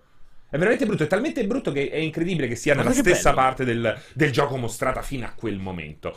Però stiamo parlando No, sicuramente di un comunque- prodottone, eh? Cioè, Comunque su alcune cose sarà certamente meno, meno riuscito di quanto speriamo, anche perché insomma CD Projekt, l'abbiamo ripetuto un milione di volte, non è nuova a, a- a sbagliare qualcosa dal punto di vista del gameplay, no? Ma sì, ma va bene, ripeto, Jack of all trade non esiste eh, il, il perfetto in ogni campo. Quando state per vedere, quando vedete un gioco e dite, ma questo è il gioco della vita, è perfetto, state comunque sbagliando, perché Diciamo la che- non esiste. Diciamo che se siete dei grandi amanti di quello che possono essere stati gli ultimi Deus Ex, e se siete amanti del cyberpunk e del concetto di Deus Ex, comunque gli ultimi, soprattutto il primo, il secondo un po' meno, ma soprattutto il primo Human Revolution è comunque stato un grande titolo, nonostante tantissimi difetti dei gameplay. Human Revolution è bellissimo. ma è un titolo bellissimo. Questo può tranquillamente puntare ad essere l'evoluzione definitiva di quel concetto da Deus Ex. Assolutamente. Quindi alla fine poi che qualcosa non funziona. A me onestamente del fatto che sullo shooting in, in un RPG Ma poi sullo shooting tipo, c'è da... Esatto, c'è che lo shooting non funzioni come se fosse Call of Duty, onestamente non me ne può proprio fregare Ma poi meno. ogni software house ha i suoi punti di forza, no? Eh, non puoi. È difficile davvero che una software house riesca a essere veramente brava in ogni aspetto dei suoi. Cioè, ogni, anche i capolavori, se vai a analizzarli in maniera così, eh, nel dettaglio, Mhm. alla fine presentano delle, delle- delle- dei problemi. A meno che non siano dei capolavori che arrivano alla fine di un percorso eh, evolutivo. Io che ne so, per esempio, dico Super Mario World su Super Nintendo, no? Super Mario, Super Mario World arriva al- proprio alla fine Di un percorso molto lungo. Esatto, bidimensionale che ha portata a riscrivere totalmente un alfabeto ehm, di gameplay che poi Io ho un hype incredibile per Cyberpunk 2077, ma allo stesso tempo, eh, e lo sa bene Emma perché ne abbiamo parlato tante volte, sto cercando di autofrenarmi un po', perché ho, ho, mh, è una sensazione supportata da assolutamente nessun fatto concreto, è Mhm. proprio una di quelle cose che, che ti senti a pelle, diciamo che da un certo punto di vista possa eh, appagarmi e possa piacermi tantissimo, specialmente eh, dal punto di vista narrativo. Secondo me quella sarà la parte più, più interessante e da questo punto di vista mi aspetto molto circa le, le, mh, dichiarazioni che sono state fatte dal team di sviluppo. Quando hanno presentato, mh, quando hanno annunciato eh, l'arrivo di Cyberpunk 2077 su Stadia, ehm, hanno aperto la la- mh, il video di interviste dicendo che cos'è, qual è il concetto di identità, come si fa a mantenere la propria identità continuando a cambiare pezzi del proprio corpo. Quindi da quel punto di vista so che ci saranno delle cose che mi piaceranno tantissimo. Altre, mh, avendo una, una visione molto, mo- molto specifica, molto personale di quello che mi piace all'interno del genere, mi deluderanno tantissimo, lo so già. Io sarà. quindi- Ne, abbia- ne abbiamo parlato un sacco io e lei di questa roba, questa durante, roba durante le tre, perché eh, secondo me il problema nell'approccio in questo, p- il problema che, che- che troverà lei quando uscirà Cyberpunk è che resterà, come tanti, eh, ma come io faccio per altre cose, troppo legata a quello che è il tuo, Il il tuo- concetto, il sì, tuo sì. ideale di Cyberpunk. No, certo, certo. E, e lì chiaramente è un problema. Cioè, eh, siamo nell'ottica di un genere che sì è quasi nazista nei suoi tratti, no? Cioè, deve seguire dei, dei- dei tratti specifici e quelli devono essere, ma allo stesso tempo è talmente tanto aperto a un milione di variabili, il cyberpunk in sé per sé, che mh, secondo me è un Io po', spero un po' che riescano a. Beh, questo è, è- Brigliarlo. è ben delineato questo tipo di cyberpunk, no? Questo utilizzato, quello di Pondsmith. Sì, sì, certo, Quello però comunque già quello di Pondsmith non è necessariamente il cyberpunk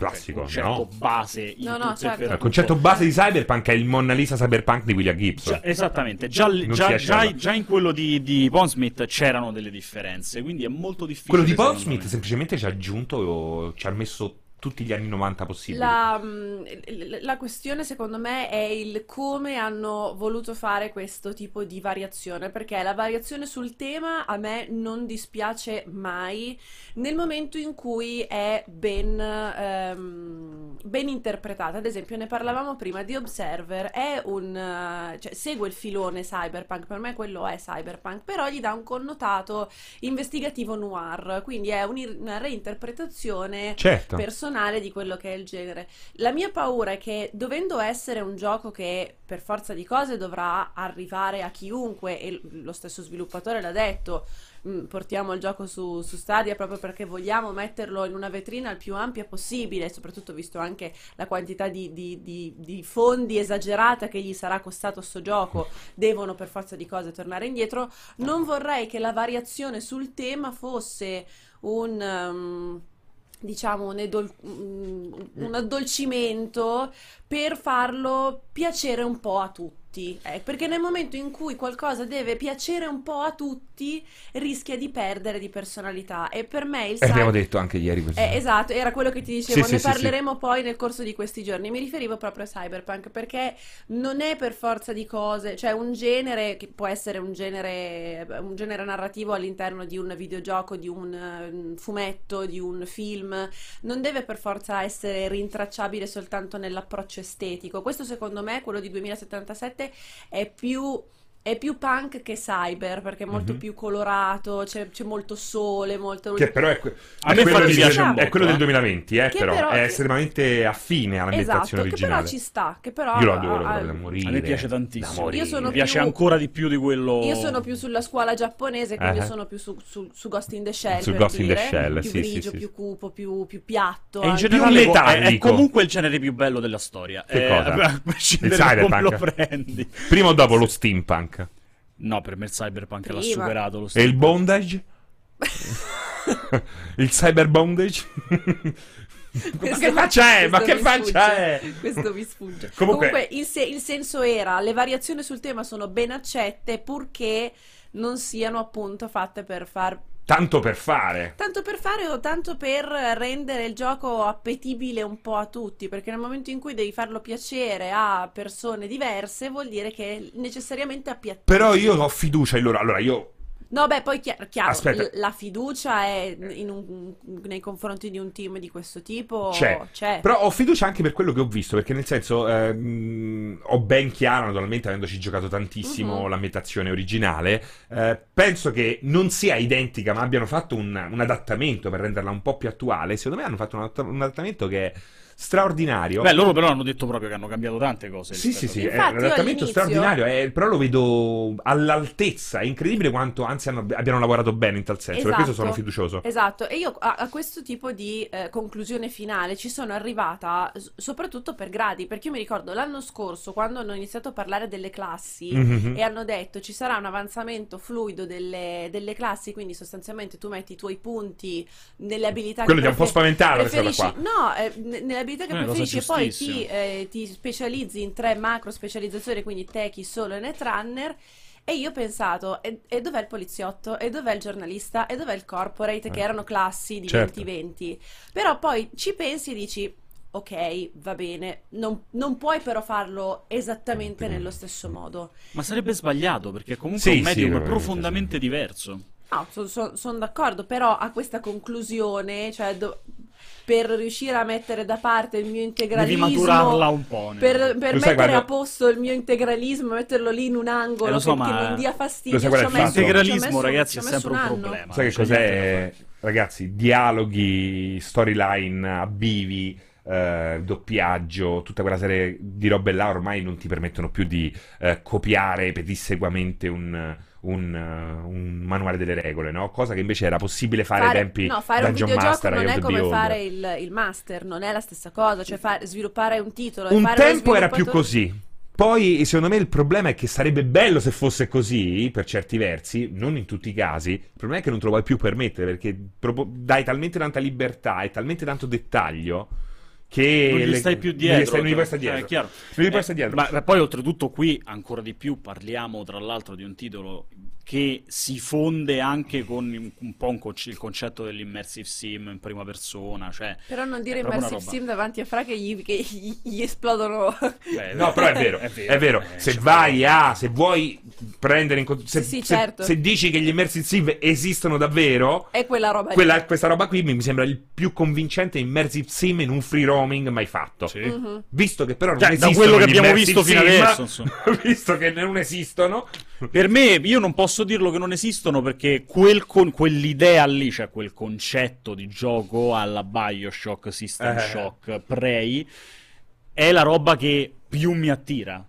Sì, il il, problema mo- è il che- motivo per cui io sia, sono così attirato da Cyberpunk Eh. da 2077 non è CD Projekt, non è la storia di CD è Projekt, il non è fatto The che è un Witcher, gioco di ruolo frega con una grande nulla. interazione con lo scenario. Voglio bene ai polacchi, ma non mi frega assolutamente nulla del fatto che lo stiano facendo loro. E chiaramente Sì, ma lui non l'ha seguito, mi sa, la diatriba sull'immersive Sì, sì, sim. eh, io lo Perché- so perché ho montato io il tuo video, me lo ricordo. Ma è il fatto che sia un gioco cyberpunk che ha quell'impostazione lì. A me quella roba fa andare fuori di testa. Beh, assolutamente. Però possiamo dire una cosa a tutta questa gente super, eh, super fan del, del cyberpunk. Io non ti vedo venire qui in ufficio con il trench eh, trasparente. Guarda, fosse per me, io, Lo faresti? no, io comincerei domani a farmi gli innesti per farti capire. Bene, domani. bene. Perché io sento un sacco di gente che dice bello il cyberpunk. Vai, rasati, va- rasati tutta la testa e fia... Beh, No. quello direi che è una cosa che non mi manca. Eh, No, beh, su- sul, sul lato. sì. Comince- eh beh, cioè, io non posso farlo solo sul lato, però. Potresti fare la metà Ehm, barba. Vero? Vero? Oppure fare le righe sulla barba. Sulla barba. E domani comincerei ad innestarmi. Tanto la veramente. goduria che teniamo per noi. Benissimo. Eh, Eh, che vi se- voglio- c'è sempre una goduria. Ormai è veramente una goduria pazzesca. Eh, io ho invitato i Mhm. lettori ad andarci con i piedi di piombo, ma io, questo è- ero il, il professionista, Ok. così di facciata, se proprio così vogliamo. Ok. eh, il, professi- il professionista che parlava perché il giocatore, questo gioco qua, se lo va a comprare due giorni prima eh, minacciando il, il negoziante, ci, gioca rig- ci giocherà rigorosamente in mutande eh, e lo giocherò, credo, con una almeno i primi quattro giorni senza mai staccare, rischiando trombosi. Cercando di innestarmi qualcosa. Esatto, per... cioè io vorrei comprarne due, uno giocarci e uno mangiarlo O fisicamente. perlomeno tenerlo là che lo gua- guardo tutto il tempo. Esatto, esatto, cioè secondo me è proprio il, è il, è proprio il prodotto che mi uccide proprio a livello di passione, mi fa proprio impazzire. Quindi non vivo soltanto di Kerbal, fortunatamente. Quindi ci auguriamo tutti quanti che, che CD Projekt possa poi alla fine non se non uscirsene con una roba mediocre perché lì ci andiamo tutti quanti a suicidare probabilmente. Abbastanza. Allora mi chiedo, abbastanza. non chiediamo quale sarebbe la prima cosa che si innesterebbe ed è naturalmente una protesi Dr. Stud. Questa la, Certo. la pesco direttamente Certo. dal manuale di Cyberpunk 2020. eh, andate a vedervela, eh, così potete scoprire che cos'è. Però, se mai la inventassero, ne comprerei tre, anche di quelle. Eh, passiamo oltre. Sono 17.20 e secondo me è l'ora giusta per guardarci il servizio di Gregori su FF7. FF. Anzi, FFV. Vai.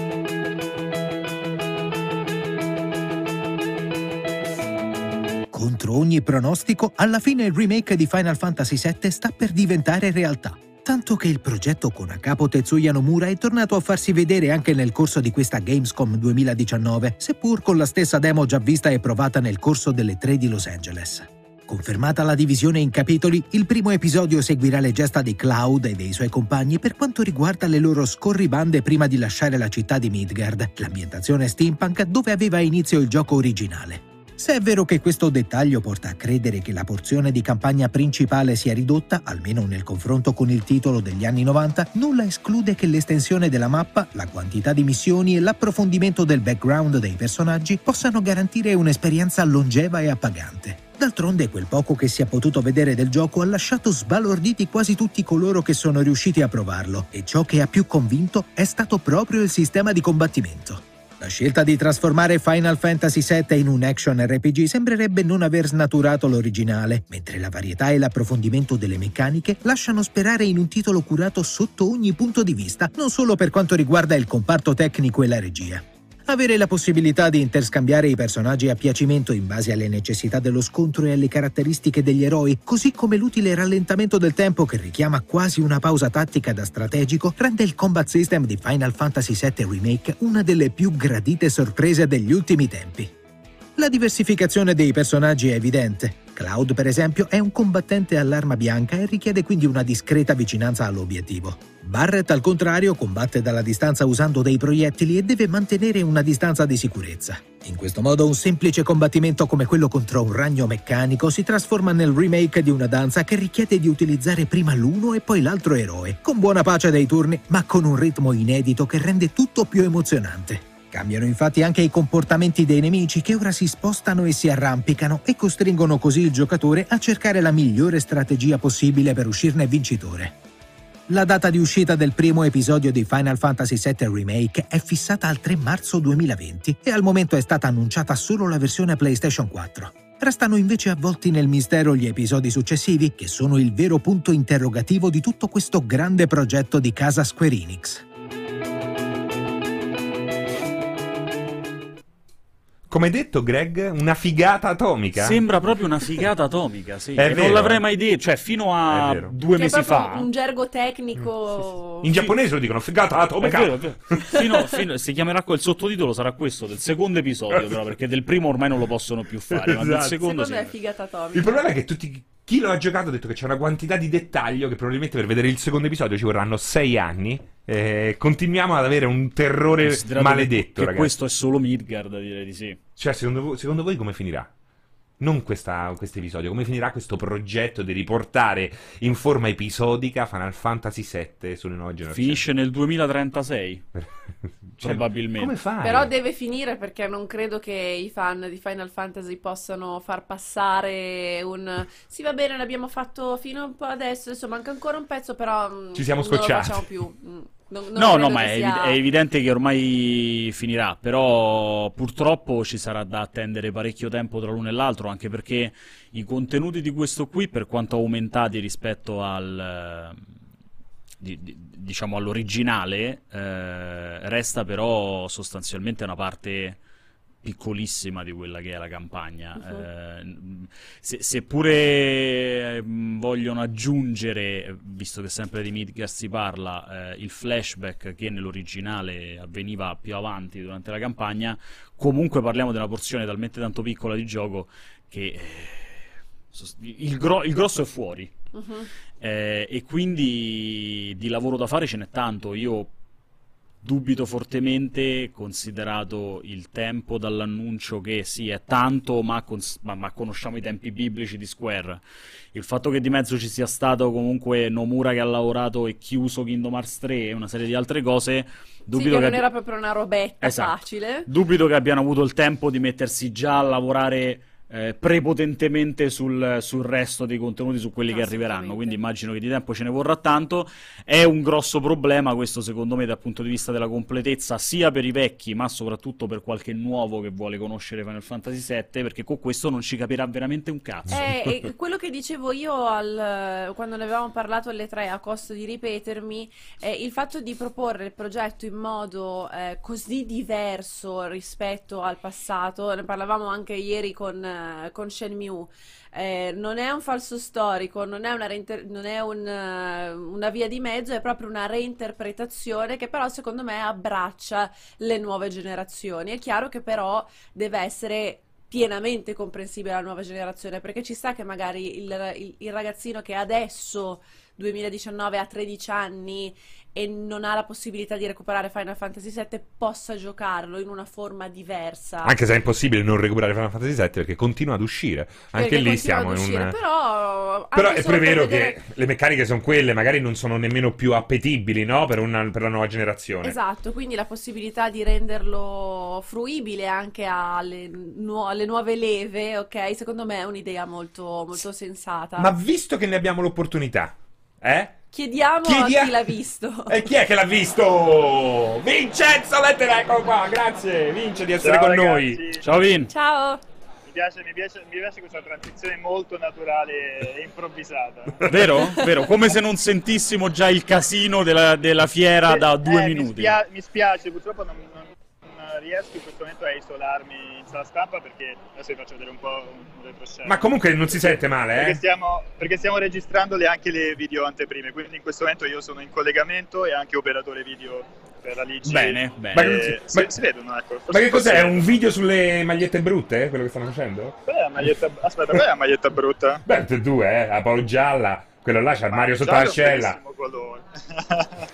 Ci stavamo, ci stavamo va? chiedendo infatti prima se durante le video, se durante le video antepri- anteprime vi mettevate a registrare tutti insieme, cioè uno accanto all'altro, mentre così ehm, recuperavate un po' di tempo.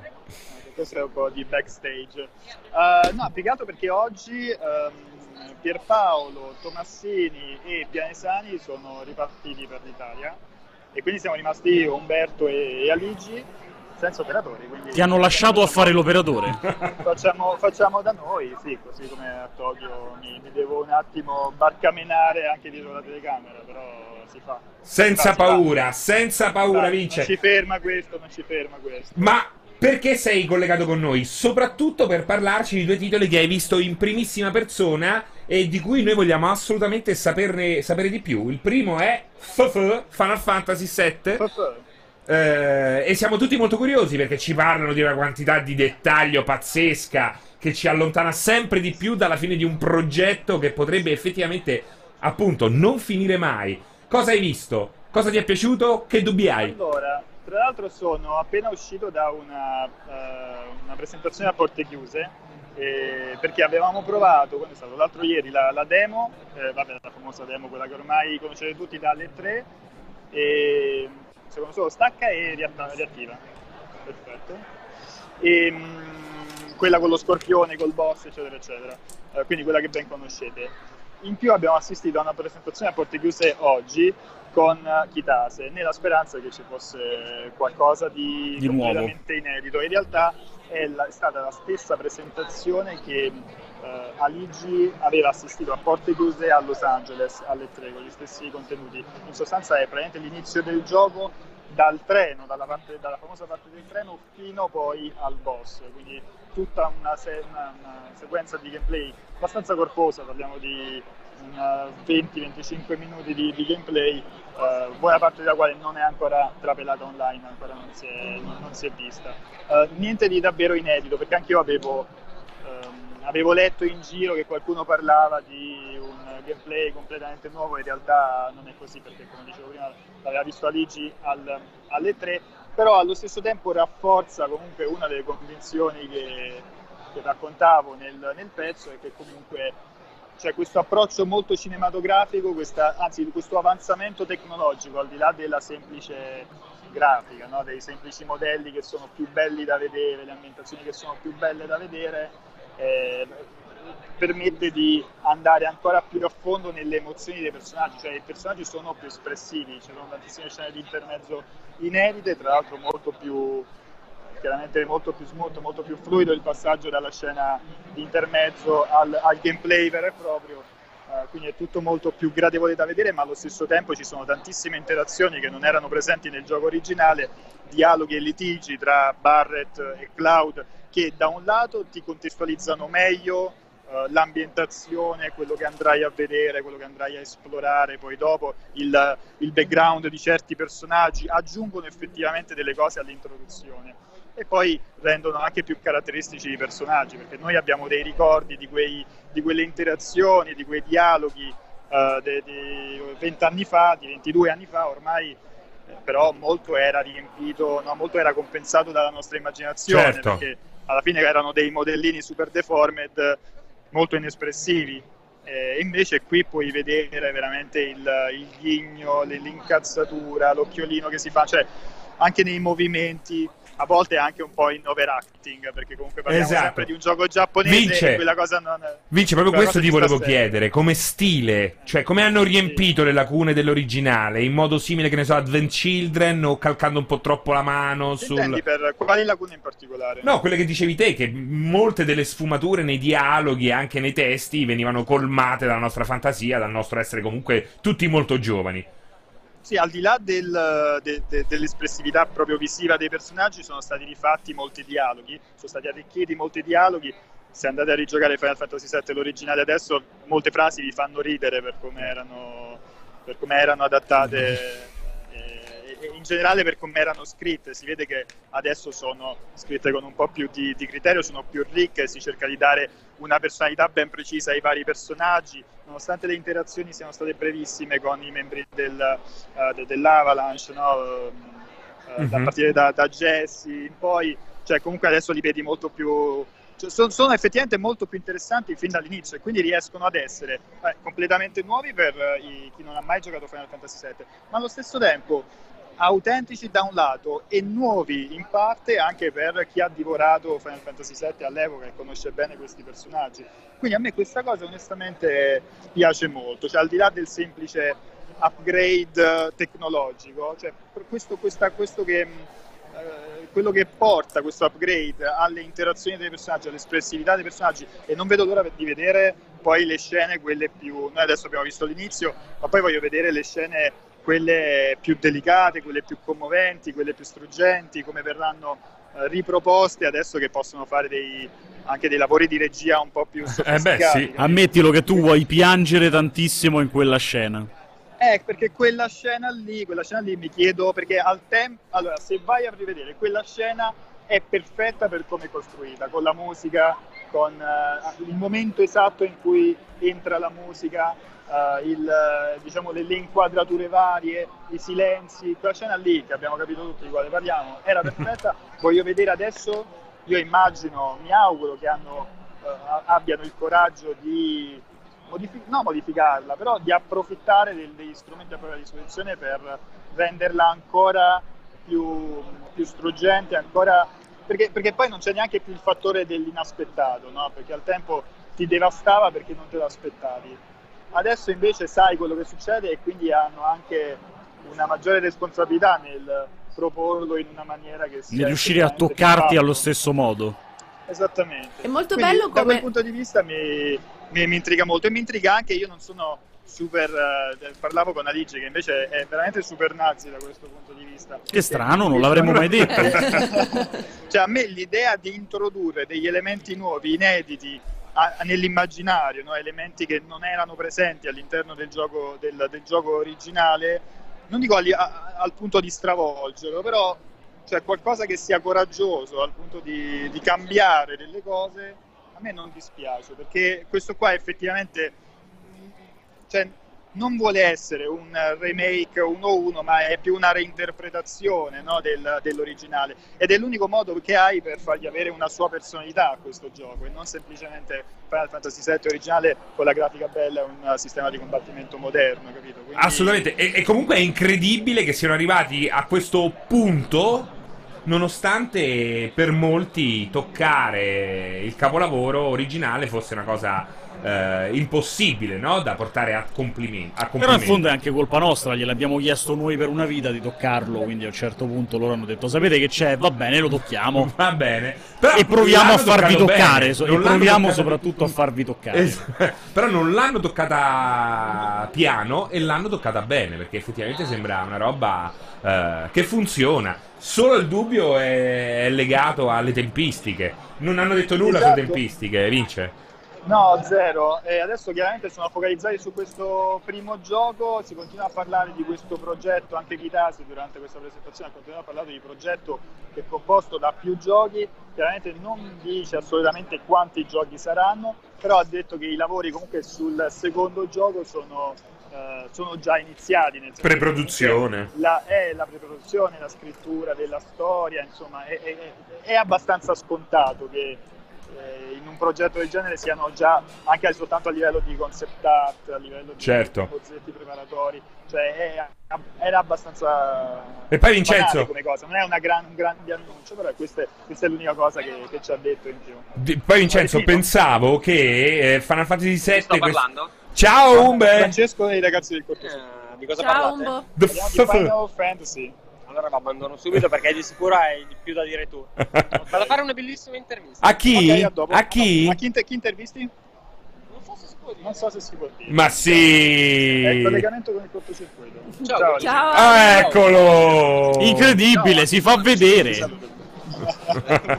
Si fa vedere. Io, poi facciamo noi Sì, le deve fare le aperture, poi io alle 6 mezza credo di avere Chernobyl.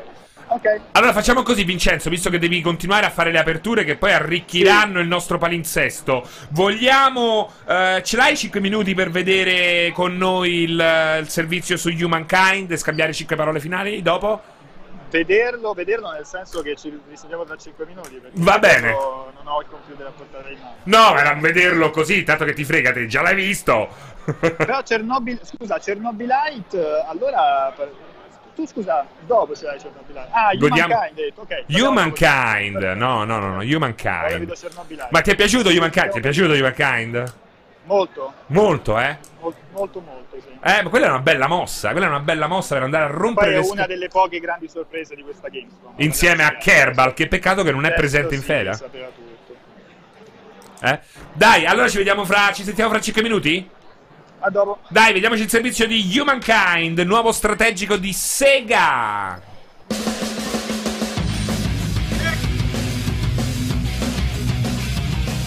Dopo tanti, troppi anni relegati a genere minore, strategici e gestionali tornano durante la Gamescom 2019 assoluti protagonisti e gran parte del merito è proprio grazie a Sega, Amplitude Studios e il loro Humankind.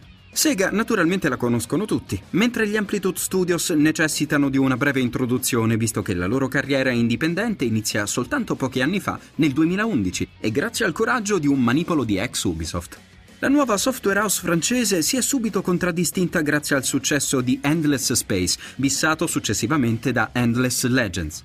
Amplitude entra così nei radar di Sega, sempre più forte nel mercato dei giochi PC grazie anche a classici come Football Manager e Total War, e nel 2016 si conclude l'acquisto della compagnia. Il nuovo progetto parte subito dopo con un consistente budget per sviluppare uno strategico AAA. Nasce così Humankind, gioco che senza dirlo punta chiaramente alla carotide dell'immortale e tuttora insuperato Civilization. Esatto, parliamo di un gioco appartenente al genere degli strategici ad ampio respiro, dove sarà possibile ripercorrere la storia dell'umanità dalla sua genesi fino alla sua possibile fine. In termini di gameplay questo si traduce in civiltà da fondare e guidare verso il futuro, costruendo città e gestendo entrate, armate e aspirazioni sociopolitiche. Humankind sarà suddiviso in sei diverse epoche storiche e passando dall'una all'altra il giocatore potrà scegliere di continuare a costruire la propria civiltà seguendo diversi archetipi storicamente accurati. Naturalmente sono moltissimi i punti di contatto con Endless Legends, il cui gameplay emerge per esempio nella gestione degli insediamenti e nel combattimento che ancora una volta sarà votato alla velocità senza però rinunciare ad una soddisfacente profondità strategica. Una grande differenza rispetto a Civilization la troviamo nelle condizioni di vittoria. Nel gioco di Fire Axis si può vincere perseguendo diversi obiettivi, mentre in Humankind tutte le azioni aumentano un unico punteggio che prova a riassumere fama e gloria in un singolo valore numerico. Amplitude Studios ha recentemente detto che Humankind è il gioco che avrebbe sempre voluto fare e noi non possiamo far altro che sfregarci le mani in attesa che arrivi su PC nel corso del 2020. Insomma, tornano gli strategici, tornano gli gestionali proprio a Colonia e anche grazie a Sega e Amplitude Studios, che sono gli, st- studios, che sono gli stessi di Endless Space e Endless Legends, due grandissimi giochi, sono nati da poco, un team fondato da ex Ubisoft che si sono rotti le balle di essere messi nello stanzino a fare i gestionali e hanno cercato di eh, tornare al successo, anche grazie a Sega che per la prima volta gli dà l'opportunità di creare uno strategico 4X AAA. Vincenzo lo ha visto e adesso ci dirà qualcosa di più. Vai, Vince. Allora, ne parlavamo un pochettino, cos'era, nella live di, di Q&A che abbiamo fatto ieri o l'altro ieri, nel, nel, nel, pomeriggio. Comunque è stata una delle grosse sorprese, c'è stato un po' di teasing su questo HMKD, subito si era, si era ricondotto il titolo a Humankind, però non era chiarissimo di cosa fosse. Addirittura qualcuno sospettava potesse essere un nuovo spin-off di Yakuza, ma eravamo troppo vicini a Judgment per, e troppo vicini anche a Shin Yakuza che deve arrivare per permettere allo Yakuza Studio di fare un altro spin-off, un altro gioco inedito, quindi non era, non era realistico. Invece si è dimostrato essere, appunto, dicevi, uno strategico storico eh, sulla falsariga di Civilization. Tra l'altro è interessante come Sega stia avendo, eh, permettimi il, il, gioco di parole, questa grande strategia di, di, di, di, portare sotto la sua ala alcuni degli sviluppatori più importanti del, del, del settore, ma settore strategico e settore, settore gestionale, da, da, da, Relic, passando per come si chiama, Sports Interactive, di recente Two Point uh, Studios, assolutamente. Two Point Hospital, e adesso, eh, adesso tra virgolette, perché in realtà l'acquisizione mi sembra sia di 3-4 anni fa, 3 anni fa, eh, con i ragazzi 2016 se non sbaglio. Esatto, con i ragazzi di Amplitude con questo Humankind che loro dicono noi non vogliamo competere con Civilization, il nostro obiettivo non è competere con Civilization. No! in realtà, in realtà è, è, esattamente, ne parlavo con Alice, esattamente il, il così come uh, City Skyline sta a SimCity, questo sta a Civilization, cioè è diverso, è un'alternativa, però comunque va ad interessare quel pubblico di, di appassionati. Però a differenza di Civilization prova a, a, scuotere un pochettino il genere che anche per via del, proprio del monopolio di Civilization è rimasto sempre uguale, eh, sempre troppo simile per anni e anni e anni e lo fa con tutta una serie di idee nuove, tra cui una struttura abbastanza diversa da quella di Civilization, perché tu diversa, invece di scegliere una tra diverse civiltà e tenere più o meno quella per tutta la durata del, del gioco, parti dall'epoca preistorica, dal, mm-hmm. dal neolitico, con questo gruppetto di eh, uomini delle caverne che sono appena usciti dalla loro grotta e adesso vanno a esplorare, a, a procacciarsi il cibo, devi andare a cacciare i mammut, devi andare a raccogliere le bacche e ottenendo conoscenza, migliorando un pochettino le statistiche, si arriva alla fase 1, che è il primo passaggio nell'epoca nuova, nell'era nuova e nell'età del bronzo quando fai questo passaggio hai la possibilità di scegliere tra 10 diverse culture, gli assiro, i, babil- i babilonesi, gli zoo, eccetera, eccetera, e, e, e, quella che scegli va a influenzare no, la tua civiltà. Mm-mm. Ci sono sei diversi step, poi vabbè, chi è interessato magari può andare un po' più a fondo nel, nell'articolo dove è spiegata per- nel Che dettaglio trovate già sull'home però page, mi La raccomando. cosa, la cosa bella, la cosa bella è proprio che tu ti porti dietro le scelte che hai fatto e all'ultimo stage, al quinto, al sesto stage, alla quinta, sesta epoca, la tua civiltà sarà il frutto di tutte quelle influenze, le tradizioni culturali che tu avevi, eh, diciamo, ti sei portato dietro scegliendo le varie, magari hai scelto gli egizi, poi hai scelto i romani, poi hai scelto i tedeschi, eccetera, eccetera, eccetera, e vedi nella tua, magari hai creato una megalopoli e vedi le influenze che queste tue scelte hanno avuto eh, sui vari quartieri, per dire, perché magari c'è il quartiere cinese perché, perché a un certo punto avevi, avevi scelto l'epoca Ming e quindi avevi sviluppato quell'area lì, però magari da un'altra parte ci sta una piramide che è rimasta da quando avevi giocato con Eh, eh, gli esatto. egiziani, per dire. Comunque io lo trovo estremamente eh, interessante, sia perché sono un grandissimo giocatore di Civilization, e poi perché di fatto, eh, per quanto siano bravi Sid Meier e tutti il team in Firaxis, sono sempre loro. Quindi, da un certo punto di vista, la cifra stilistica è sempre quella ed è bellissimo che finalmente qualcuno, o almeno qualcuno ogni tot anni, provi a rubargli la sedia da sotto il sedere. È sempre il solito discorso della concorrenza. Esatto, è sempre il solito discorso della, della concorrenza, Greg. Giustamente. Vince, eh, prima di salutarti, prima di darti il bentornato, allora, eh, tu hai visto eh, Medieval nuovo? Eh, il- cioè Sì, il nuovo. stamattina allo show floor. di- Carino, bello, ci piace?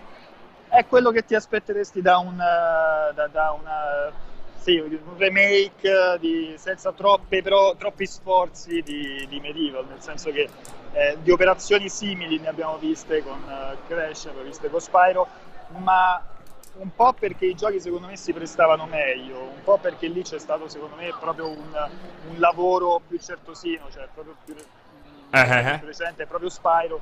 Secondo me ehm, in generale con Spyro è stato fatto un lavoro più interessante Ok. e, e anche più impegnativo. Ho Eh, capito. non aiuta il fatto che per quanti limature tu possa fare al sistema di, di- di controlli, alla telecamera di, di Medieval, eh, uno è invecchiato veramente tanto a livello proprio di, di gameplay e una cosa che proprio non puoi rinnovare in nessun modo è il level design. Secondo me il level design di Medieval eh, ho giocato oggi è Peggio di quello di Spyro? Io sono molto critico sul level design di Spyro, soprattutto Ah, anche oggi. io ero abbastanza critico. E invece- su Spyro, secondo, secondo me è più interessante gira, gi- girovagare. Ah, fantastico. Spyro che, Che in Medieval. Poi, poi magari ci sarà qualche fan di Medieval che mi dice: Ma che cavolo sta Sì, dicendo?" poi quando ci giochi in mutande, Vincenzo a casa cambia sempre tutto, vediamo. me- Diventa tutto era, era- splendido. era molto carino all'epoca, era molto carino all'epoca, ma sono passati un sacco di anni e giocarlo oggi con quel level design e con quelle meccaniche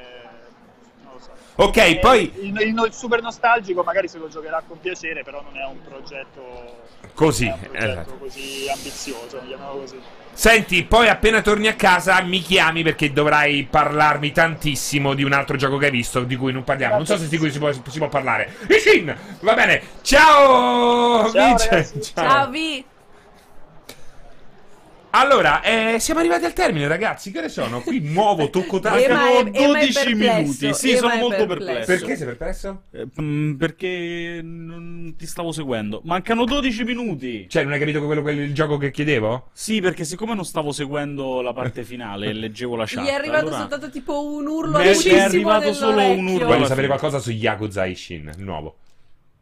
Sul nuovo Yakuza. Non c'era. Come non c'era? No, Ma non è vero. non c'era. Non si poteva dire. No, non c'era veramente perché era la Hanno collection. detto. Era la collection. Sì. Ci hanno fatto la fregatura. Sì. Cioè, abbiamo Non comprato un autoradio, ma c'era il mattone c'era- dentro. Era la collection, la, re- la collection con le remastered. De- Non devo dirti c'era- la verità. Non c'era Shin quindi state tranquilli, non ci stanno Devo notizie la particolari. mi sembrava strano, eh, che ci fosse Shin Yakuza a Gamescom. E infatti, e infatti non c'è sta. Ma chi l'ha scritto? Chi è l'ubriaco che ha scritto? Secondo me è colpa nostra. No, nessuno è ubriaco ad averlo scritto. Nella lista c'era scritto. C'era scritto una cosa relativa a Yakuza, io ho dato per scontato fosse Shin Yakuza. Ah, eri te, allora sei stato te. Quindi io ho dato, io ho è dato colpa per scontato tua. che È colpa fosse tua. Lo Però ci- stesso che Però ci hai creduto subito, eh? No, ho detto, in cuor mio sapevo che era impossibile, però dicevo, oh, se l'hanno scritto, mica, so- mica sarà un coglione. no? E invece, e invece era proprio un coglione. Andiamo avanti, dai, Dove chiudiamo. andiamo, Greg? Avanti, è finito. Ho capito, mancano, mancano pochi 10 minuti. minuti. Che fai? Chiudi in anticipo. No. L'ultima puntata. Facciamo un po' di considerazioni su questa, su Guarda, questa fiera. Dici qualcosa su Humankind. Dico qualcosa di Humankind? Eh. L'ho detto, sono estremamente felice. Sono, sono estremamente felice perché finalmente abbiamo un, uh, un altro. uh, un altro Esponente. stile. Un altro stile. Ok. Sulla stessa. uh, sullo stesso genere. Io sono contento perché ho visto finalmente Sei il ritorno contenta? di. Sì, molto contenta. Ho visto finalmente il ritorno degli strategici. eh, per molti, sì, per, per la maggior parte dei lettori oggi, nel mercato di oggi, soprattutto per quelli che seguono magari ecco i siti specializzati, il videogioco non va oltre certa, un certo tipo di produzione. Quando poi in realtà, come dicevamo anche ieri, nei giorni passati, abbiamo titoli che stanno avendo un successo abnorme e che vendono milioni di copie. Addirittura a volte persino di più di tanti titoli AAA che spesso affollano le home page appunto di tutti i siti web specializzati e che fanno felici un bel gruppo di persone che magari non sono le stesse che affollano le chat di- di- delle dirette Twitch, ma che spendono e hanno le loro esigenze ed è giusto che vengano soddisfatti. Quindi viva Humankind, viva Sega, perché Sega si sta reinventando Assolutamente.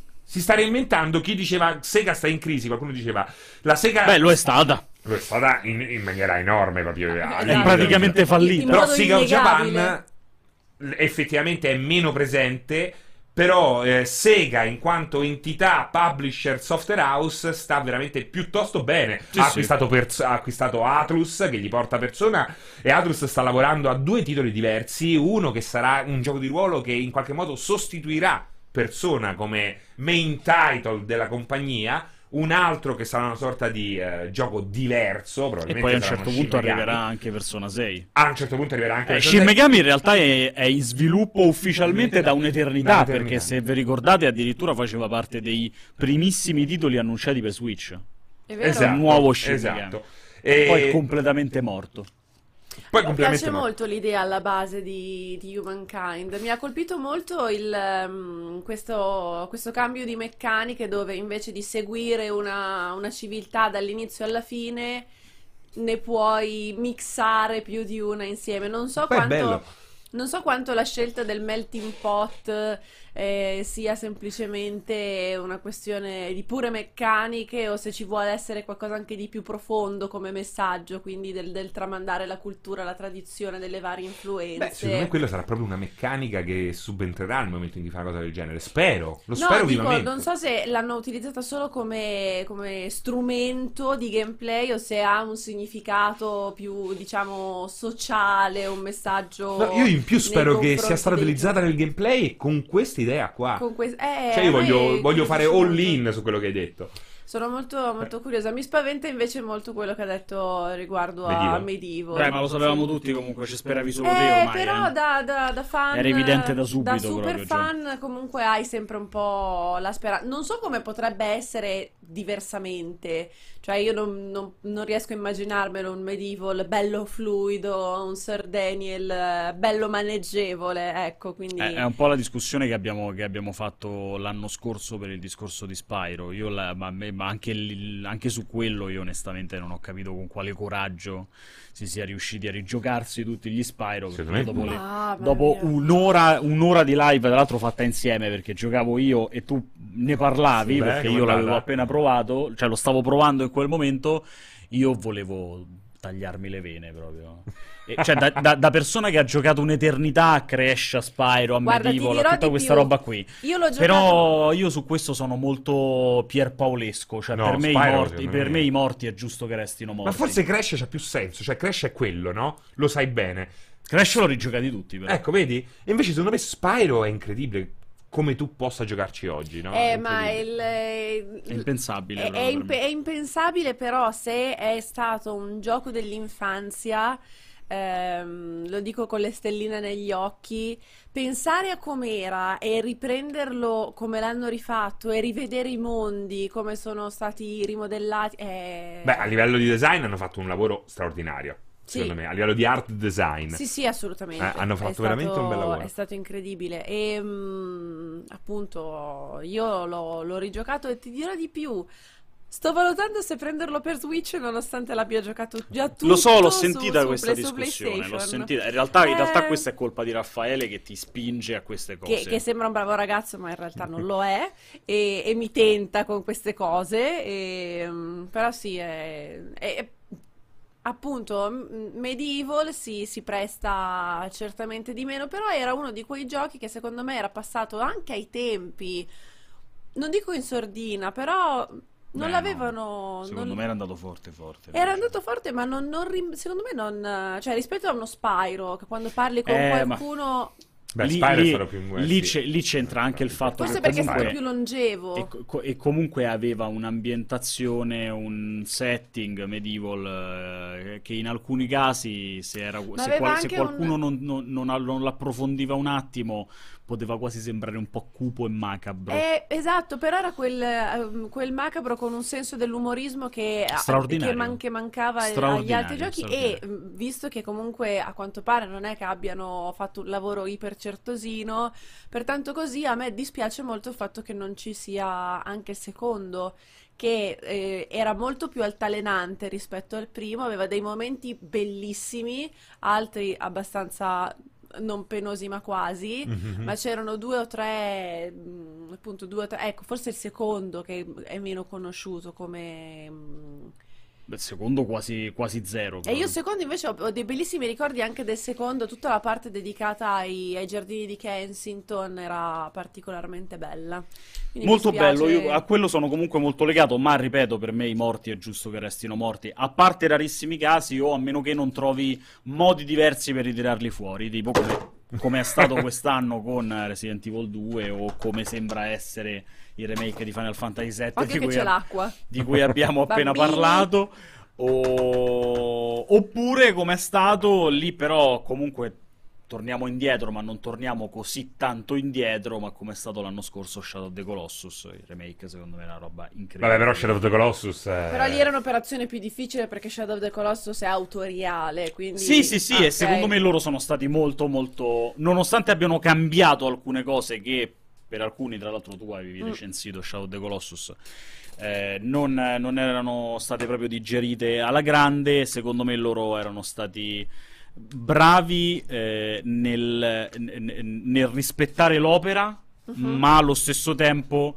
nel renderla molto molto digeribile e godibile anche oggi. Eh, Mi chiedo, visto che stanno cominciando un po' a raschiare il fondo del barile con le mascotte PlayStation, quindi Crash è andato, Spyro è andato, adesso anche Sir Daniel è andato, quando cominceranno con i platform PlayStation 2, quindi tutti i Jack and Dexter, gli Sly. Ma a questo punto ridatemi Vibribbon. Chi se lo ricorda Vibribbon? come no? Vibribbon Bello. cambiava il livello a seconda Come no? del disco audio che ci mettevi dentro. Assolutamente sì, Fantastico, bellissimo. fantastico. Con una, una colonna sonora straordinaria. Sunny Day. Andate a cercare su YouTube la colonna sonora di Vibribbon che costava 29.000 lire, quindi era un titolo budget straordinario che cambiava ogni volta a seconda del disco che ci mettevi dentro. Sunny Day, canzone straordinaria, ottima per quest'estate. Bene. Ragazzi, Finita ormai. siamo perché- quasi arrivati. È finita, c'è Ci ancora siamo. gente che deve andare in ferie, eh? C'è ancora gente che deve andare in ferie. Vero. E anche chi non ci andrà mai. Tu devi andare in ferie. Vai, vai. Dite a Emma di andare in ferie. Perché se no mi si stanca a gennaio, mi è stanco. Invece la A gente deve anche gennaio. riposare. Ben prima di gennaio. Ecco, ben prima di, gen- di gennaio. Ragazzi, è finita. Sono stati quanti giorni? Sembrano 12? Quattro. Quattro giorni. 12. Qu- Quattro giorni meravigliosi. La campagna in Russia. Li rifacciamo la settimana? No, Eh? non direi. Eh, mi chiedevano se avete sopportato meno Valentini o meno me. Visto che abbiamo sopportato o Esatto. supportato? sopportato. Se abbiamo sopportato. Avrei sopportato sicuramente molto più facilmente il caro Valentini, che è un, più ma, bravo che, Va- ragazzo. ma guarda che Valentini è difficile da gestire, soprattutto al di fuori della live. Perché? Eh, beh, È tipo una Valentini- scimmia urlatrice quando esce dalla live, no?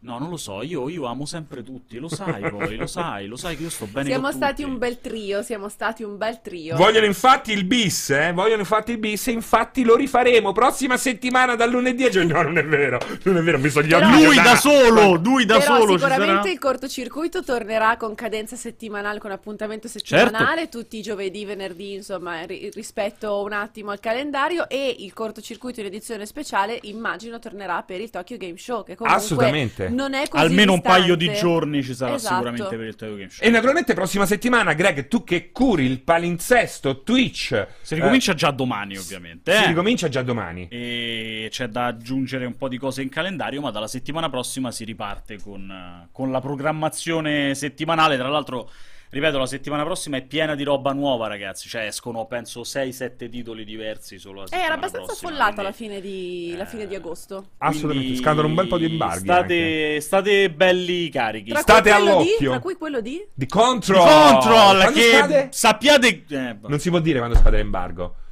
No, non si può dire. Eh? Gioco straordinario! Dire. C'è un, c'è un 2 davanti, cioè nel senso è comunque, è co- è comunque un, all'interno della decina dei 20, però non si può dire.